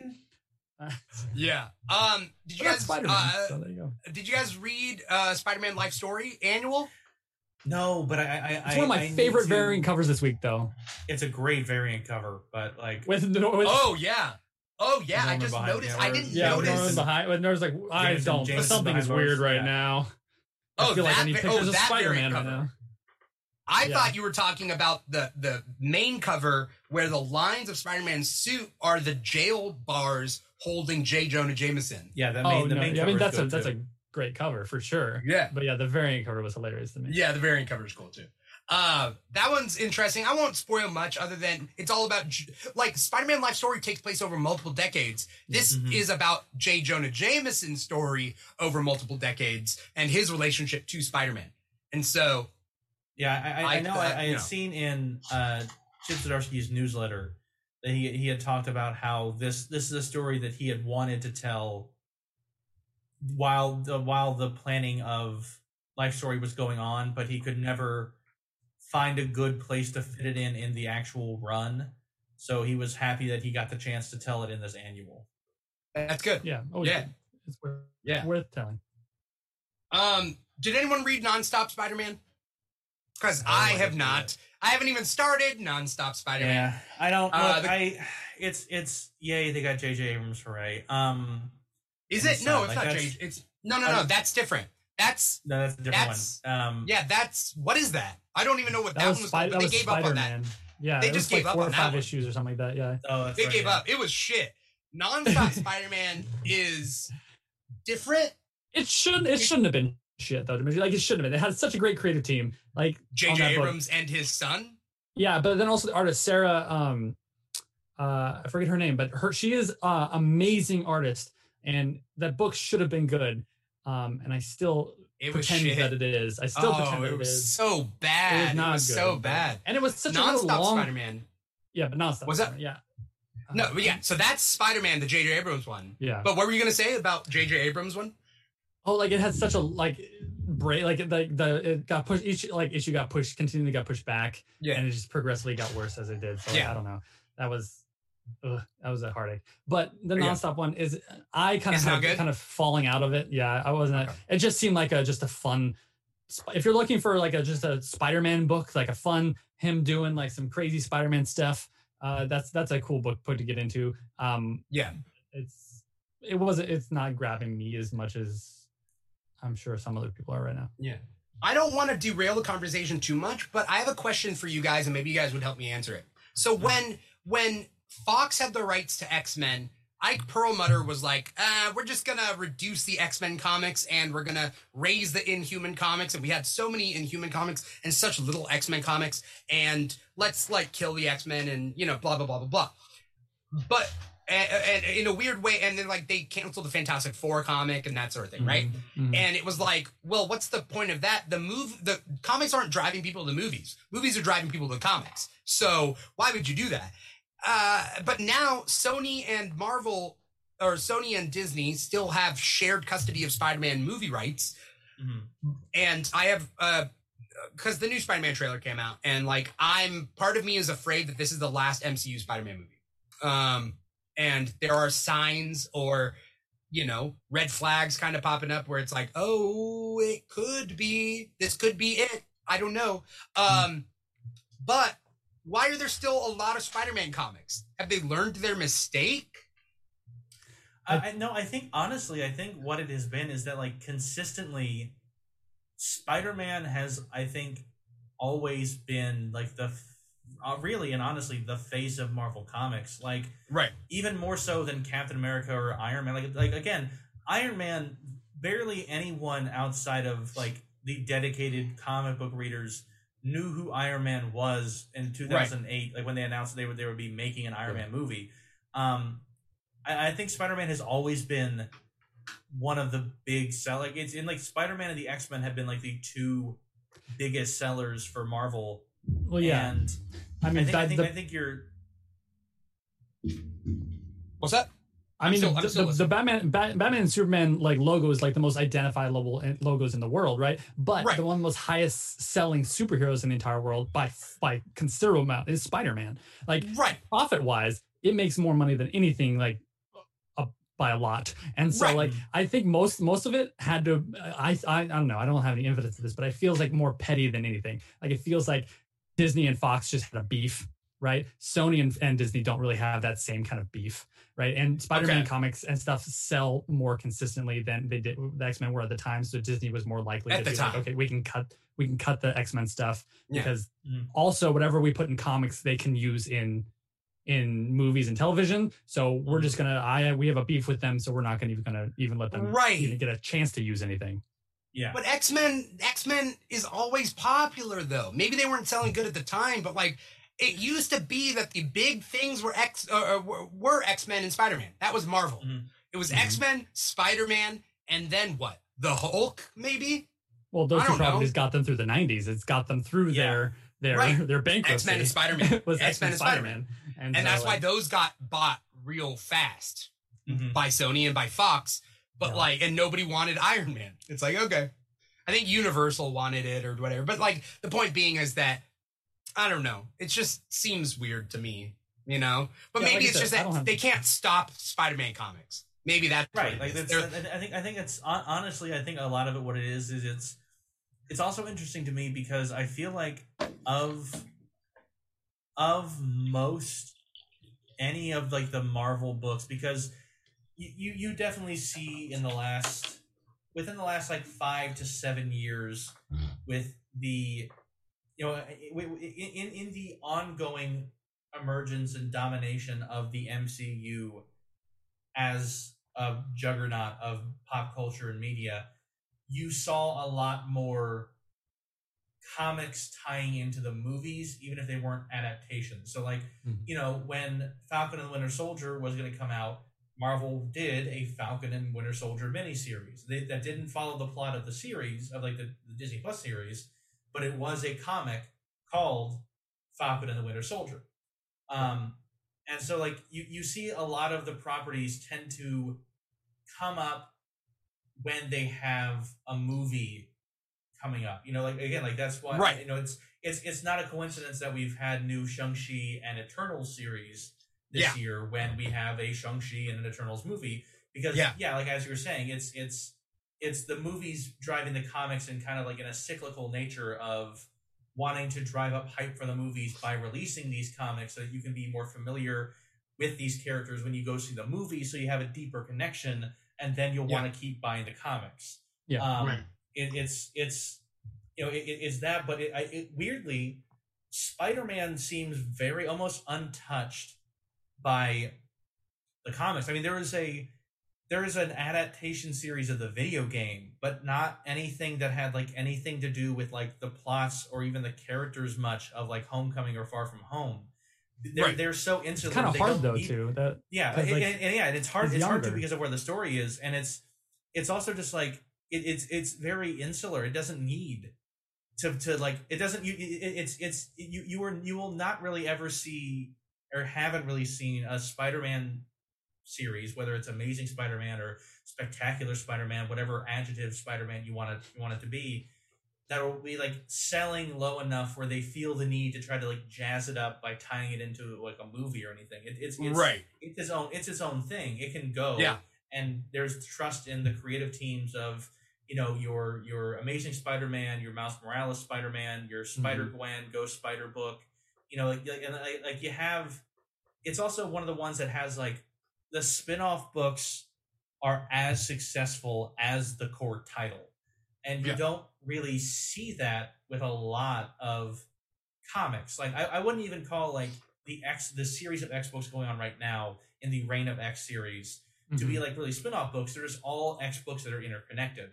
Um, Right. But like you know, like you, you, see, you know, like like you know, Batman. I think is the only other hero who really has as many like like subsidiary books Yeah. in the comics world because you know you have your Batman, your Detective Comics, your Nightwing, your Robin, your Harley Quinn.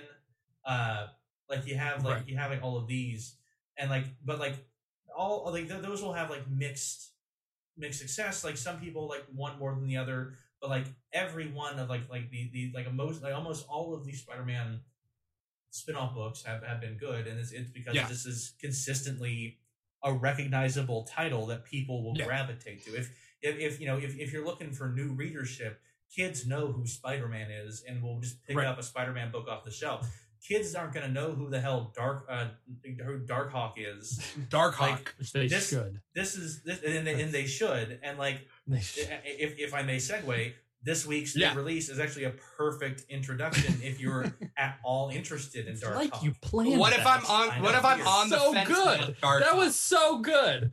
Um, Got me pumped for I- I- I will- Darkhawk just I will, now. I will I will sell sell you on Darkhawk, which is if if it's a character, if you look at the cover and you think it's a cool looking character, you should pick up the book. Um, Okay. Especially because this is a brand new Dark Hawk as well. It's not like a continuing. It's not a pickup. It's a The brand last new guy's character. dead, right? As Well- of Avengers Arena. Well, Oh, that- no. you know, it, No, well, was is, that. is he? Is he? Um, that's like the big tease at, at like the back of the book that um is. Uh, I don't even know Dark. Hawk enough to know who's been brought back or who hasn't. I all I know about Dark Hawk is when he was in Avengers Arena and Oh, he he, get- dies and Chase gets that diamond. That's Yeah. all I know. yeah.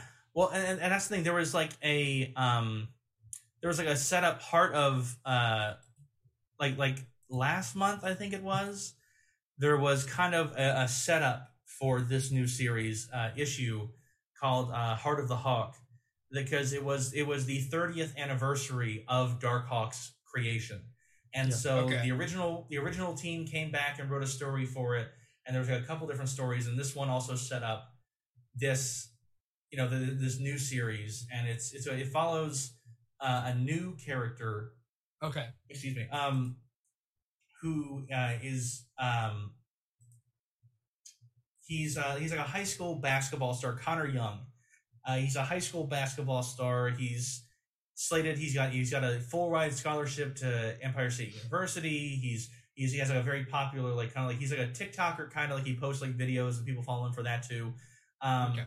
But one day he he starts getting these weird dizzy spells, and one day while he's out for like a morning jog, he just fully collapses and like hits his head hard on the sidewalk, Uh. and so they take him into the doctor and they run some tests on him. They do an MRI on him, and they find out that he has multiple sclerosis. Um, Okay. and so he's like, that's like that's that's it. Like I can't. They're gonna take away my scholarship. I can't play basketball anymore. This is the this is the end of my career before it even starts. Um, and you know while while he's like leaving like the you know the, the first game before he gets the diagnosis, he runs into a guy who was like the last big player out of their high school who is now back in town and like he couldn't hack it in like the college league or get any professional prospects so he's back working for his dad or uncle's bar um and there's been like a series of robberies happening around town of a gang with like futuristic weaponry um and you know you know after getting his diagnosis uh connor's out just like kind of you know lamenting his current existence and how he'll he'll never be able to really have like you know, the life he had and like the life he wanted.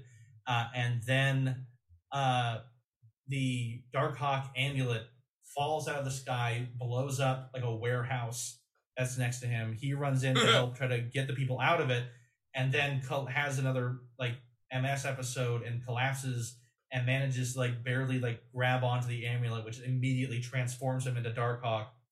And then he you know he flies off. He saves like the last like person who was in, in the building.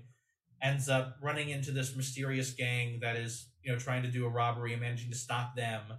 And then you know the you know obviously the you know the, the in in, in, in traditional scooby-doo fashion the uh former basketball star who's in town is kind of running this gang that's, that's running running these operations Yeah. and you know orders orders them to go after darkhawk. And it's it's it's a it's a really interesting hook for for a first for a first issue. It's a it's a nice reintroduction. You know you, you get like a little bit of nighthawk action but he still has to you know try to figure out like what's going on why is this happening? Um and the the writer promises that there will be answers to what happened to the previous darkhawk like why like Okay. he's he's he's not dead he's he's around but we don't know where he is at the moment Yeah. Darkhawk is such a crazy character. First off, he is Like, Why should I care? unique- Why should I care about Darkhawk?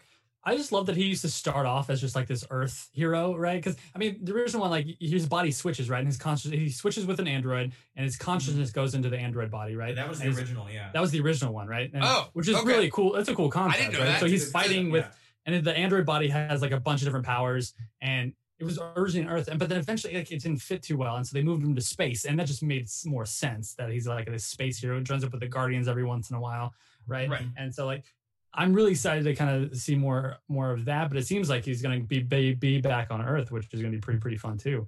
Yeah, but he ha- he What has if- like he has like really cool. He has like it, it- it's it's sort of like I would say it is like one of the more like almost Power Rangery Yeah, kind of definitely. superheroes that Marvel has because it, it he literally like gets the like Super Sentai suit and he has like Yeah.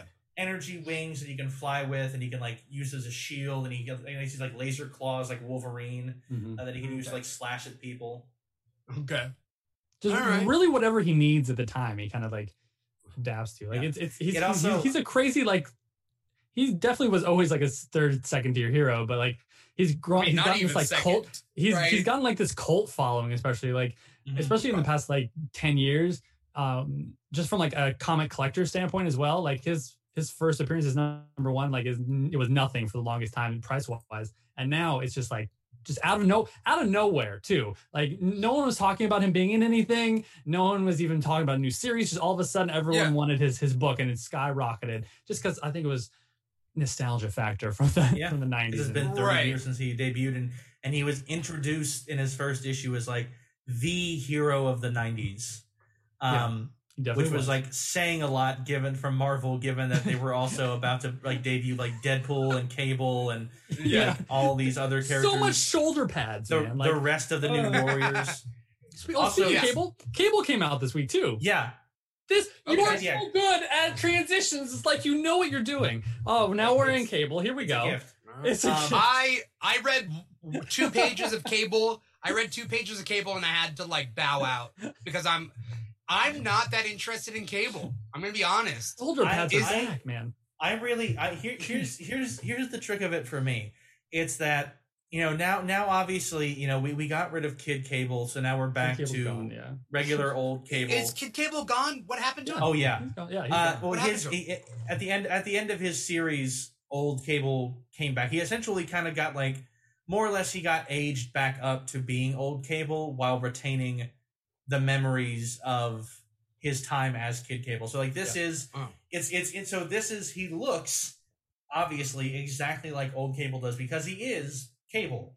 But Yeah. now he's just been aged up from when he was Kid Cable uh to being back to kind of his He older looks self. exactly like the cable Yeah. that he killed before, Yeah. but Yeah. now it's not him. It's But now it's another. not him. Now it's a Cable. different Cable um who has like a, a variety of arms and what he refers to as his armory.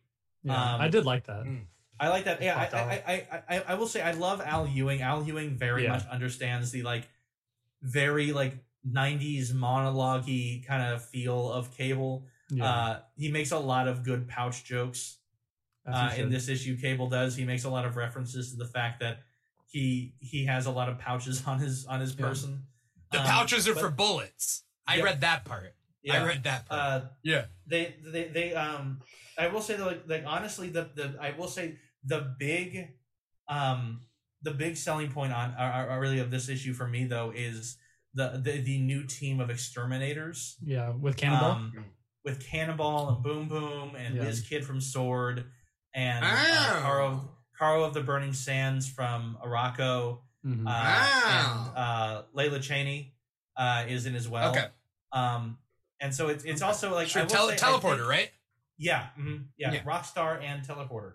Yeah, Um, Rockstar. Rockstar teleporter.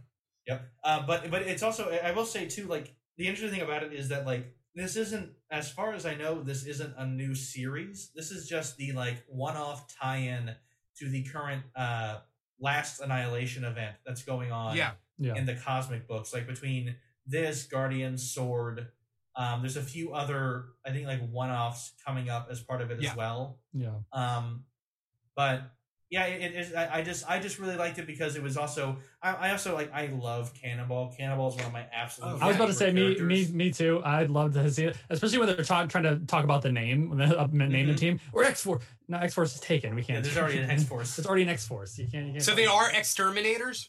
yeah, they're yeah they're they're the new they're, they're yeah they're the new exterminators. Okay. Um, okay. Okay. and and like and like it's also pre- there, there's another fun kind of moment where um Abigail Brand in order because like basically what I, I have to now I have to go and like look into what the final the like last annihilation is, but it appears once again to have something to do with Mephisto. Um, Uh no, uh Last Annihilation is taking place in Guardians of the Galaxy right now. Yeah. Dormammu Dormammu, Dormammu, has that's what it is. accessed he's accessed our dimension through Mhm. Ego the living planet. So Mhm. Dormammu's head is the size of a planet.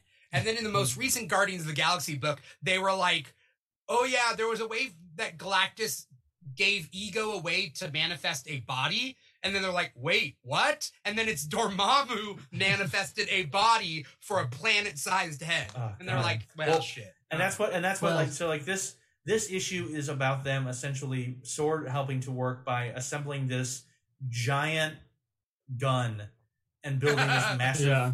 this this massive bullet um Yeah. uh, in order to shoot at ego's head um Yeah.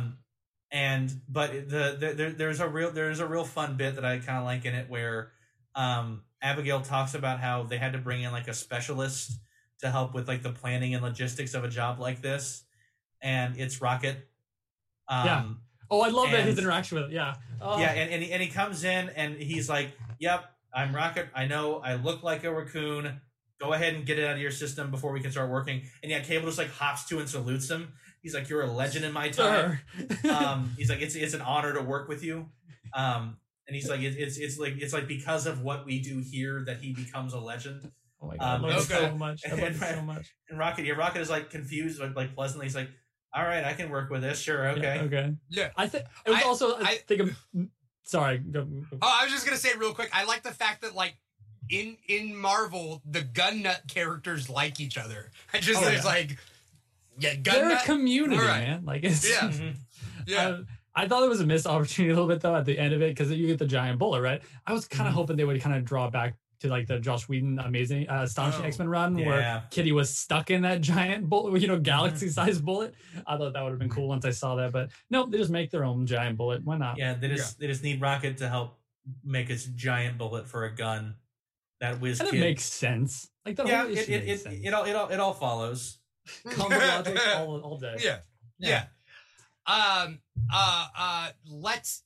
Uh. I want to leave some time for indie comics and then time Yeah. to wrap up. Uh. But before we get to indie comics, are there any uh. uh DC or Marvel comics uh that we have yet to talk about? Some big ones or ones that we really need to get off our chest. Uh, Um, I- I'll let Michael I would- choose one, or Justin Yeah, choose yeah, yeah. one first, and then Michael. It Michael doesn't go go first. Michael first. I, I was gonna say Robin Five. I really want to talk about Robin Five. Yeah. That, Yeah. Yeah. Yeah. that book. If anyone is not reading Robin right now, and this is coming from like, I, it's not that I wasn't a Damian fan. Like, I really did. I do enjoy Damian, especially Right. after the after the new Fifty Two. Uh, before he was kind of annoying to me, but like now he gave Right. him purpose. But this series in particular is so good. Like it, it's it's just the right amount of teen angst without being like annoying. Um, Yeah. it's so much of that. Plus, it's just Damian finding himself, and you get Chill Roz. Chill Roz Al Ghul is perfect. It needs to be on a shirt. Uh, first off, Uh, which is amazing. yeah. I have we that talked guy. about him? Have we talked about him yet? Uh, you I'm and sure- I on, I'm on sure a previous episode.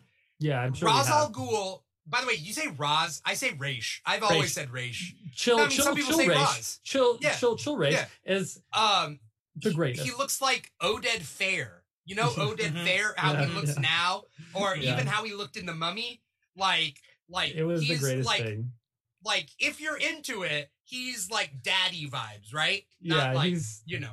and then like, him and Goliath just chilling together is just great. Yeah. Uh, the- anyway, he should play him. Is what I'm yeah saying.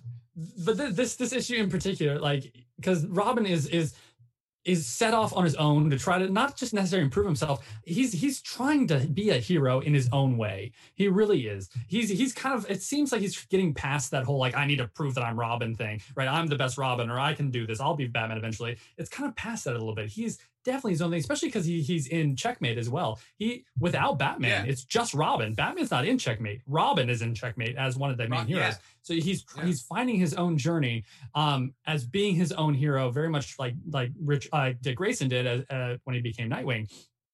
And this one, he's on the this Lazarus Island in this Lazarus tournament, and he's trying to find out what's what's going on with this. And he he gets pulled off for more training to like kind of level himself. So that's what uh, Chill Race was. That was part of it. And then all the Robins, former Robins, come back, which I actually side note I loved because they actually included Stephanie Brown in Yeah. there, and they never usually do when they talk about the Robins. So that was really Yeah. cool. And she had a lot to say, actually, which I love. They were trying to connect to him, bring him back, and he was just like taking each one of them out, which is really cool. Yeah.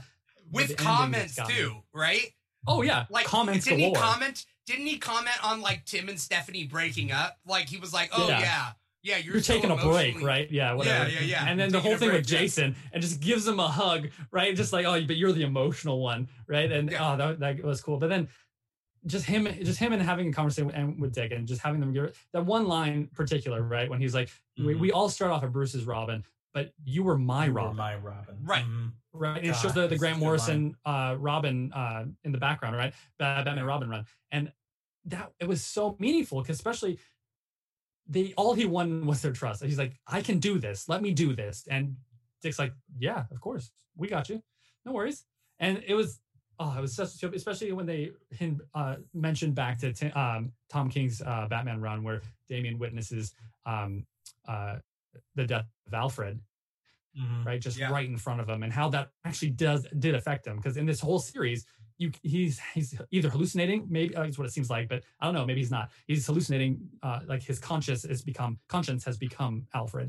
And so Yeah. this has been really really cool series and i highly recommend this book. It's just it's so there's so much to it. It's such a cool book Uh, I like this one, and that Lazarus tournament was a cool idea. It's a cool premise. I'm Yeah. glad they rested that premise for two issues, issues four and five. They rested that premise, which is fine because we don't need a whole Mortal Kombat movie for this. It's like it was first three issues, then we get four and five, which is a little bit different. Now he's back to the tournament, and it's the final stage in the tournament where yeah the pacing's great pacing's yeah. Yeah. So, and I, and I think it works really well. Also, the designs for these for all these characters and everything is really cool. And. Connor Hawke is Connor back. Hawk. Yeah. Connor Hawke. I'm uh I'm Oh. building a Connor Hawke cosplay uh uh right now. Connor now. Hawk. and I got most of it. I got most of it. There's a couple of things I need to do, but uh, uh I'm putting together a cosplay. So when I maybe LA Comic Con, maybe I'll have it for that. Um, but Robin number five, uh, uh, yeah, it's good, and also it's nice to see Damian because Damian originally was like, I'm not Robin, and then now he's like, I'm Robin.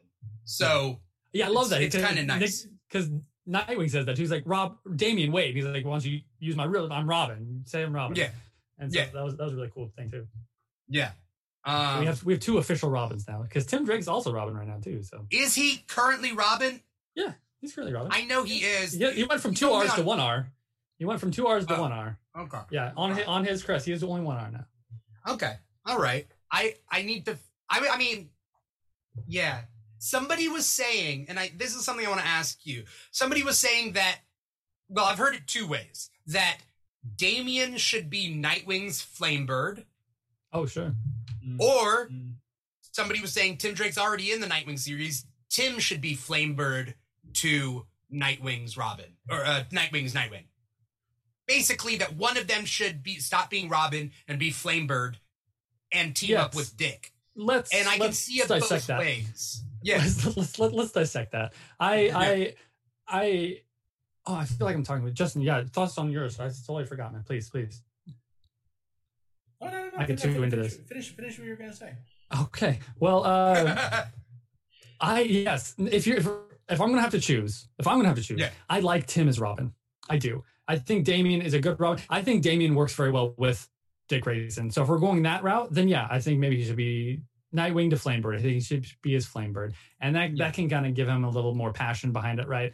And that Yeah. kind of that that whole because the the Kryp- Kryp- Kryp- Kryptonian legend of Flamebird, right? That kind of maybe fits more with with Damian, anyways. And Tim works well, in my opinion, more with Bruce in a little bit, right? In that kind of capacity. Um, but to the point of where Tim is with Nightwing right now in his book, anyways. Yeah, I like that too. But I just think anyone works well with uh, with Bat- with Nightwing, anyways. So that might be Yeah. too. uh, I would love Tim to work with Barbara because they're both Mm. tech heads Yeah, uh, that's a and they're combo. both super smart. that's a and I would love- combo. I mean, I would love Tim to be a. I know Birds of Prey is all about the women, and I get it, but also Tim is he's supportive. There were he's- guys in Birds of Prey. he's a- Hawk was in Birds of Prey. Oh yeah, and Savant and like Yeah. whatever. Yeah, so Tim would be good on Birds of Prey, um, um, and or whatever. But Tim working with Barbara and and Damian working with Dick would be kind of a nice, uh, kind of a nice thing. But maybe that's it just seems me. like that would be it seems like that would be working because it seems like what they want to do with Batman right DC wants to do with Batman right now doesn't really want to give him too much like partners right now. And Yeah. so having the rest of the Bat family team up together, I think might be really Yeah. cool, actually. Also, I mean, I like Stephanie and Cass together, like Totally. teaming up. Totally. You know what I mean? Uh, so uh, Justin, did you have any? Did you have any thoughts on that one? Uh, I, I haven't. I, I- I've been meaning to catch up on the series. I, I know. I, I said it, it, it's. I've, I've heard nothing but good things, so I need. I need to sit down. It's. It's like how the other week I sat down and I read. I think like the first six issues. I caught up on the current run of Swamp Thing, and I've been really enjoying that. Oh, Um, Swamp it's great. I, I, I Ron, Ram V has been doing just some Ron killer V's stuff, and it's. his I'm I, I I'm really excited because I had seen too that he had said that I think next year I don't know if it's going to be later this year but I think next year they're planning on putting together a hardcover of all the uh, current Justice League Dark backup stories that he's doing in the in the Justice League comic. Um, because which even in his on, for that. ongoing Justice League Dark was ridiculously good when he took over for James Tynion. Like it was Mhm. oh, so good.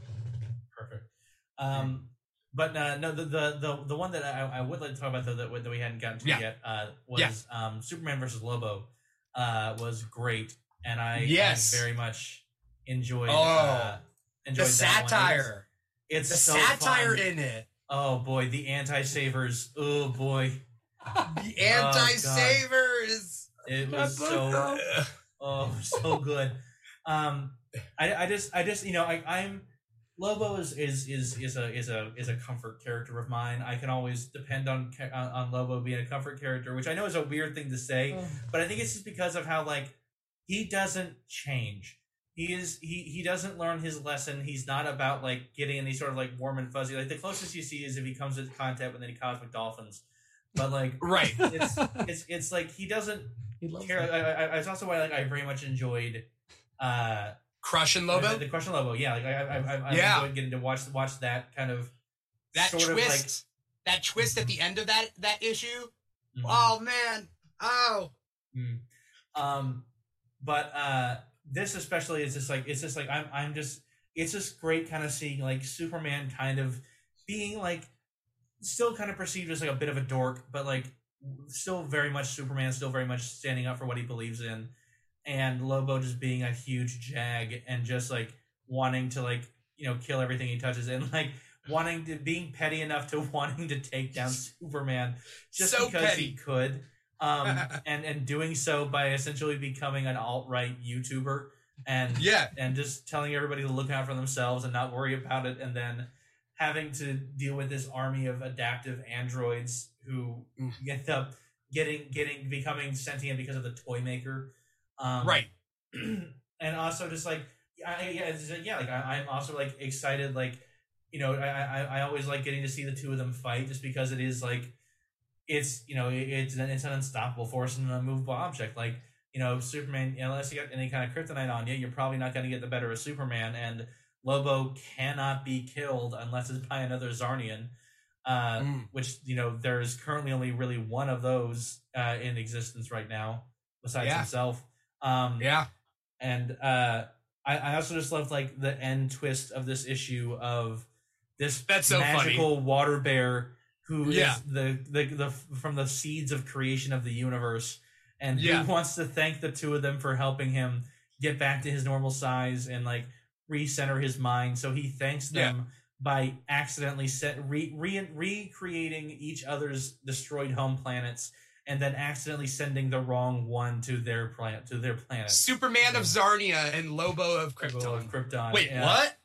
oh yeah, yeah. So so that's that's how this this issue ends. Is there like there's there's this huge like water bear that they Yeah. end up fighting on this like alien planet, and And, and Superman, Lobo Superman. Lobo sticks that thing up his butt. yeah, he yeah he, he, And- Classic he- Lobo he, he breaks style. off he breaks off like a palm tree because he's enjoying this like free drink with like a plastic palm tree in it. Yeah. So he breaks off like a palm tree off a billboard and just shoves it right up, presumably where the water bear's butt is. Yeah. Um, and but like and like and like Superman flies out because he hears like a, an intergalactic distress signal about it, and like he tries to connect with the water bear on the board that they're both the last of their kind, and try to like Yeah. build there. And Lobo's like, no, I'm gonna kill this thing. He's ruining my vacation. Like I'm Yeah. not no. Um, and so then after Superman gets the praise and like ends up like blasting Lobo in the face with his heat vision so bad that it knocks him out for a little while. Yeah. Lobo decides he's like, I'm taking out a contract myself on Superman. I'm gonna I'm going out of my vacation's ending. I'm gonna ruin Yeah. Superman's life. Um, Yeah. And so he he comes back to Earth and there's this like social media media site called Lexer. Um, Yeah. And he grabs a bunch of these adaptive androids from this alien uh, planet and programs them with all the hate and vitriol of the internet and Yeah. has them make like posts on this on this website about how like they were all saved by Superman. They never asked to be saved. They weren't, you know, Superman wasn't considering their fear of heights when they, you know, grabbed them from the top of a building that they were almost, you know, blown off of. And like, and they call themselves the anti-savers because Yeah. they didn't ask to be saved by Superman, and so they're mad at Yeah. him for it. Yeah. And so they're trying to like spread that rhetoric.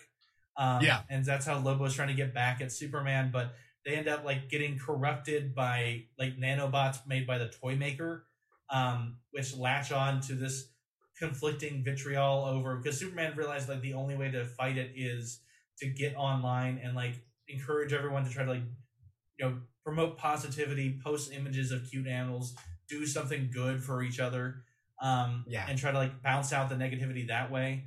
Um, and then at the end of that, the water bear shows back up and he's like, "Oh, thanks for your, you know, Superman, your kind words, and Lobo, you shoving that palm tree up my butt uh, was just what I needed to kind of reconstitute myself and recenter."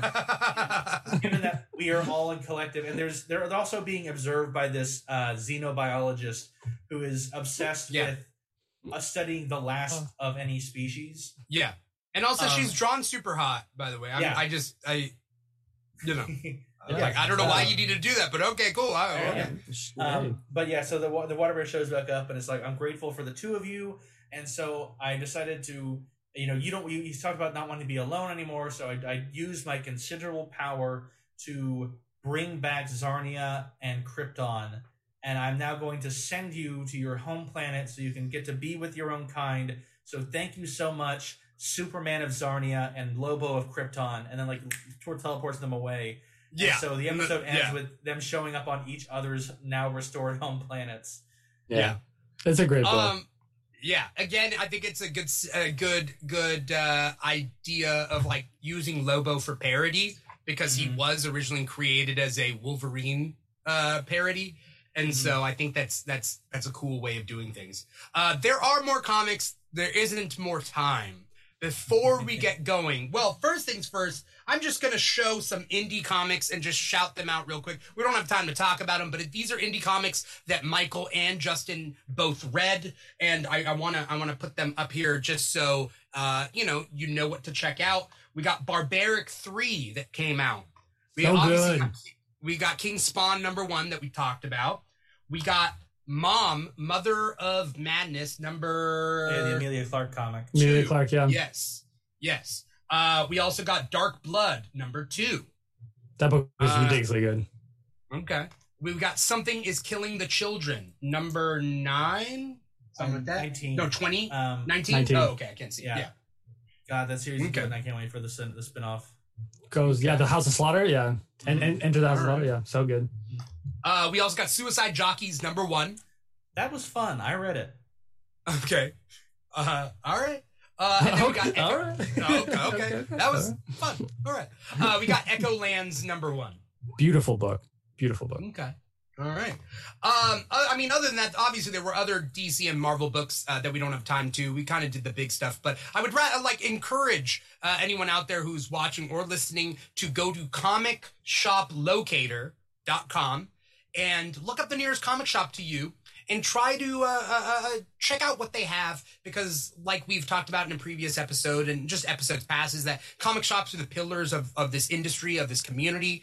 Sure you can buy your comics online. Sure you can buy your comics on amazon or used on ebay which i personally uh, do and i'm trying to talk to who i get it from to see we can work out a little partnership for the show. But the point being is like there's a lot of different ways to get comic books whether it's the library or the hoopla app that's linked to your library or again comixology or the dc universe app or the Marvel Unlimited app. Like there's a lot of different ways to get your comic books. But at the very least, like there is brick and mortar shops that need our support out there. And without them, we lose a big chunk of what we're going for here. Whether, you know, whether as as comic book readers, as comic talk uh, people, um, we lose a big part of that if we lose those brick and mortar shops. And uh, comicshoplocator.com, look up the nearest one to you.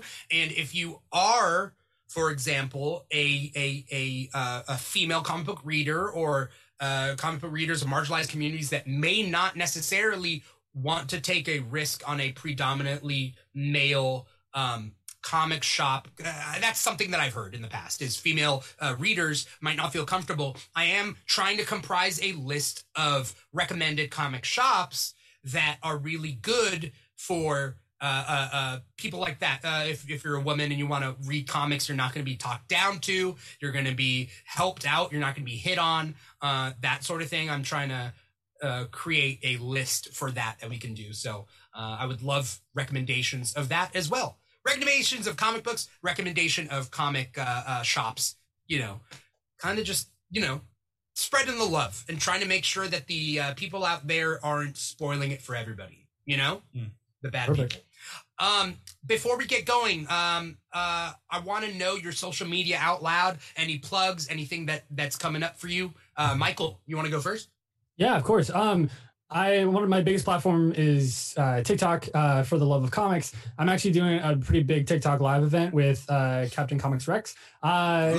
Brian. Yeah, we're doing it on, Yeah. on Saturday. We're talking all things Jack Kirby since it was his birthday this week. We're doing a big Okay. uh, joint TikTok live, uh, 7:30 p.m. Pacific time, 10:30 Eastern.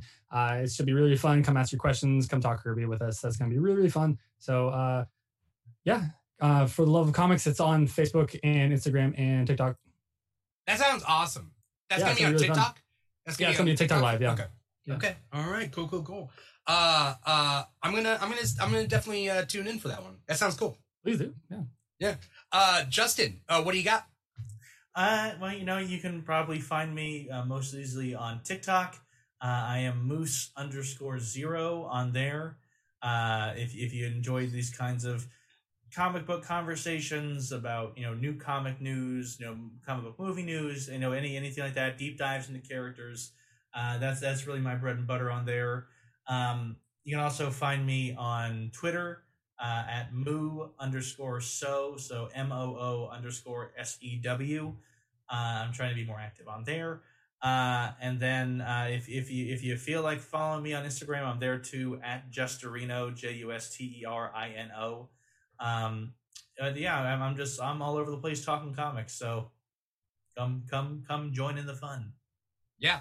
Uh, you two do great work uh, on social media, whether it's on Instagram, whether it's on TikTok. So thank you guys so much for taking time out of your Thursday to be here on Comic Talk with me. You guys always, you guys know your shit. I love talking to you guys. This, I don't want to say this is my favorite episode because there are previous episodes that have a lot of talented, awesome people, but it's not not my favorite episode.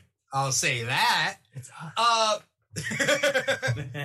uh, thank you to everybody out there who's been watching. If you guys ever have any questions, uh, uh questions, comments, concerns, and want to know what else the Keeg is up to, because we have multiple shows a week, check out our Instagram. That's probably the easiest way to figure out our schedule at the Keeg Show. And then there's also TikTok uh, that I try to do as many videos as I can. Uh, I have been slipping lately, but uh, I do some I do some choice ones. I do some really choice ones. You can find find us on thank you so much uh, find us on tiktok at the keeg show. Uh, but you could also find us again on twitter at the keeg show. Um, we're also on facebook youtube uh, uh, uh, twitch you know twitch.tv slash the keeg show. And then you know your your main stuff volume.com slash the keeg show. We love volume. Volume's good to us. We're good to them. It's definitely an up and coming streaming platform. So we kind of like being here on the ground floor wherever you guys are watching us, please click like, comment, subscribe, follow, do what you need to do, uh, write a review, whatever. Uh, or if you're listening to our podcast, wherever you would find podcasts, Spotify, SoundCloud, iHeartRadio, Apple Podcasts, Google Play, uh, write a review there. Show us, uh, show us some love. Uh, follow us there. Listen to us there. Do what you need to do. Um, but other than that, we got uh, obviously we got a lot coming up. Um, follow Michael. Follow Justin on uh, uh, TikTok. Uh, uh, you guys are are tops of my list as far as uh, awesome people that I want to help support. There's obviously been a lot of people who've come in and out through here, but like Michael and Justin, you guys are awesome. So thank you so much yet yeah, again. thanks for Thank you, having us. yeah. Thank you. Yeah. Uh, once again, support your local comic shops and the comic book industry and read a lot of comics. And if you have any questions on where to start, hit us up on our social media and we'd be more than happy to help you. Thank you guys for watching. Thank you guys for listening. Once again, I'm your host, Dimithri Perera, and this has been Comic Talk. Peace out.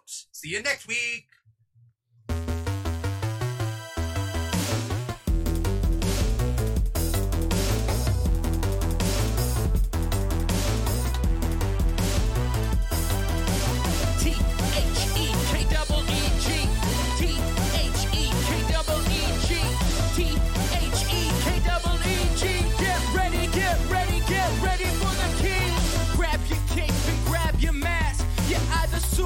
strong, I'm super fat.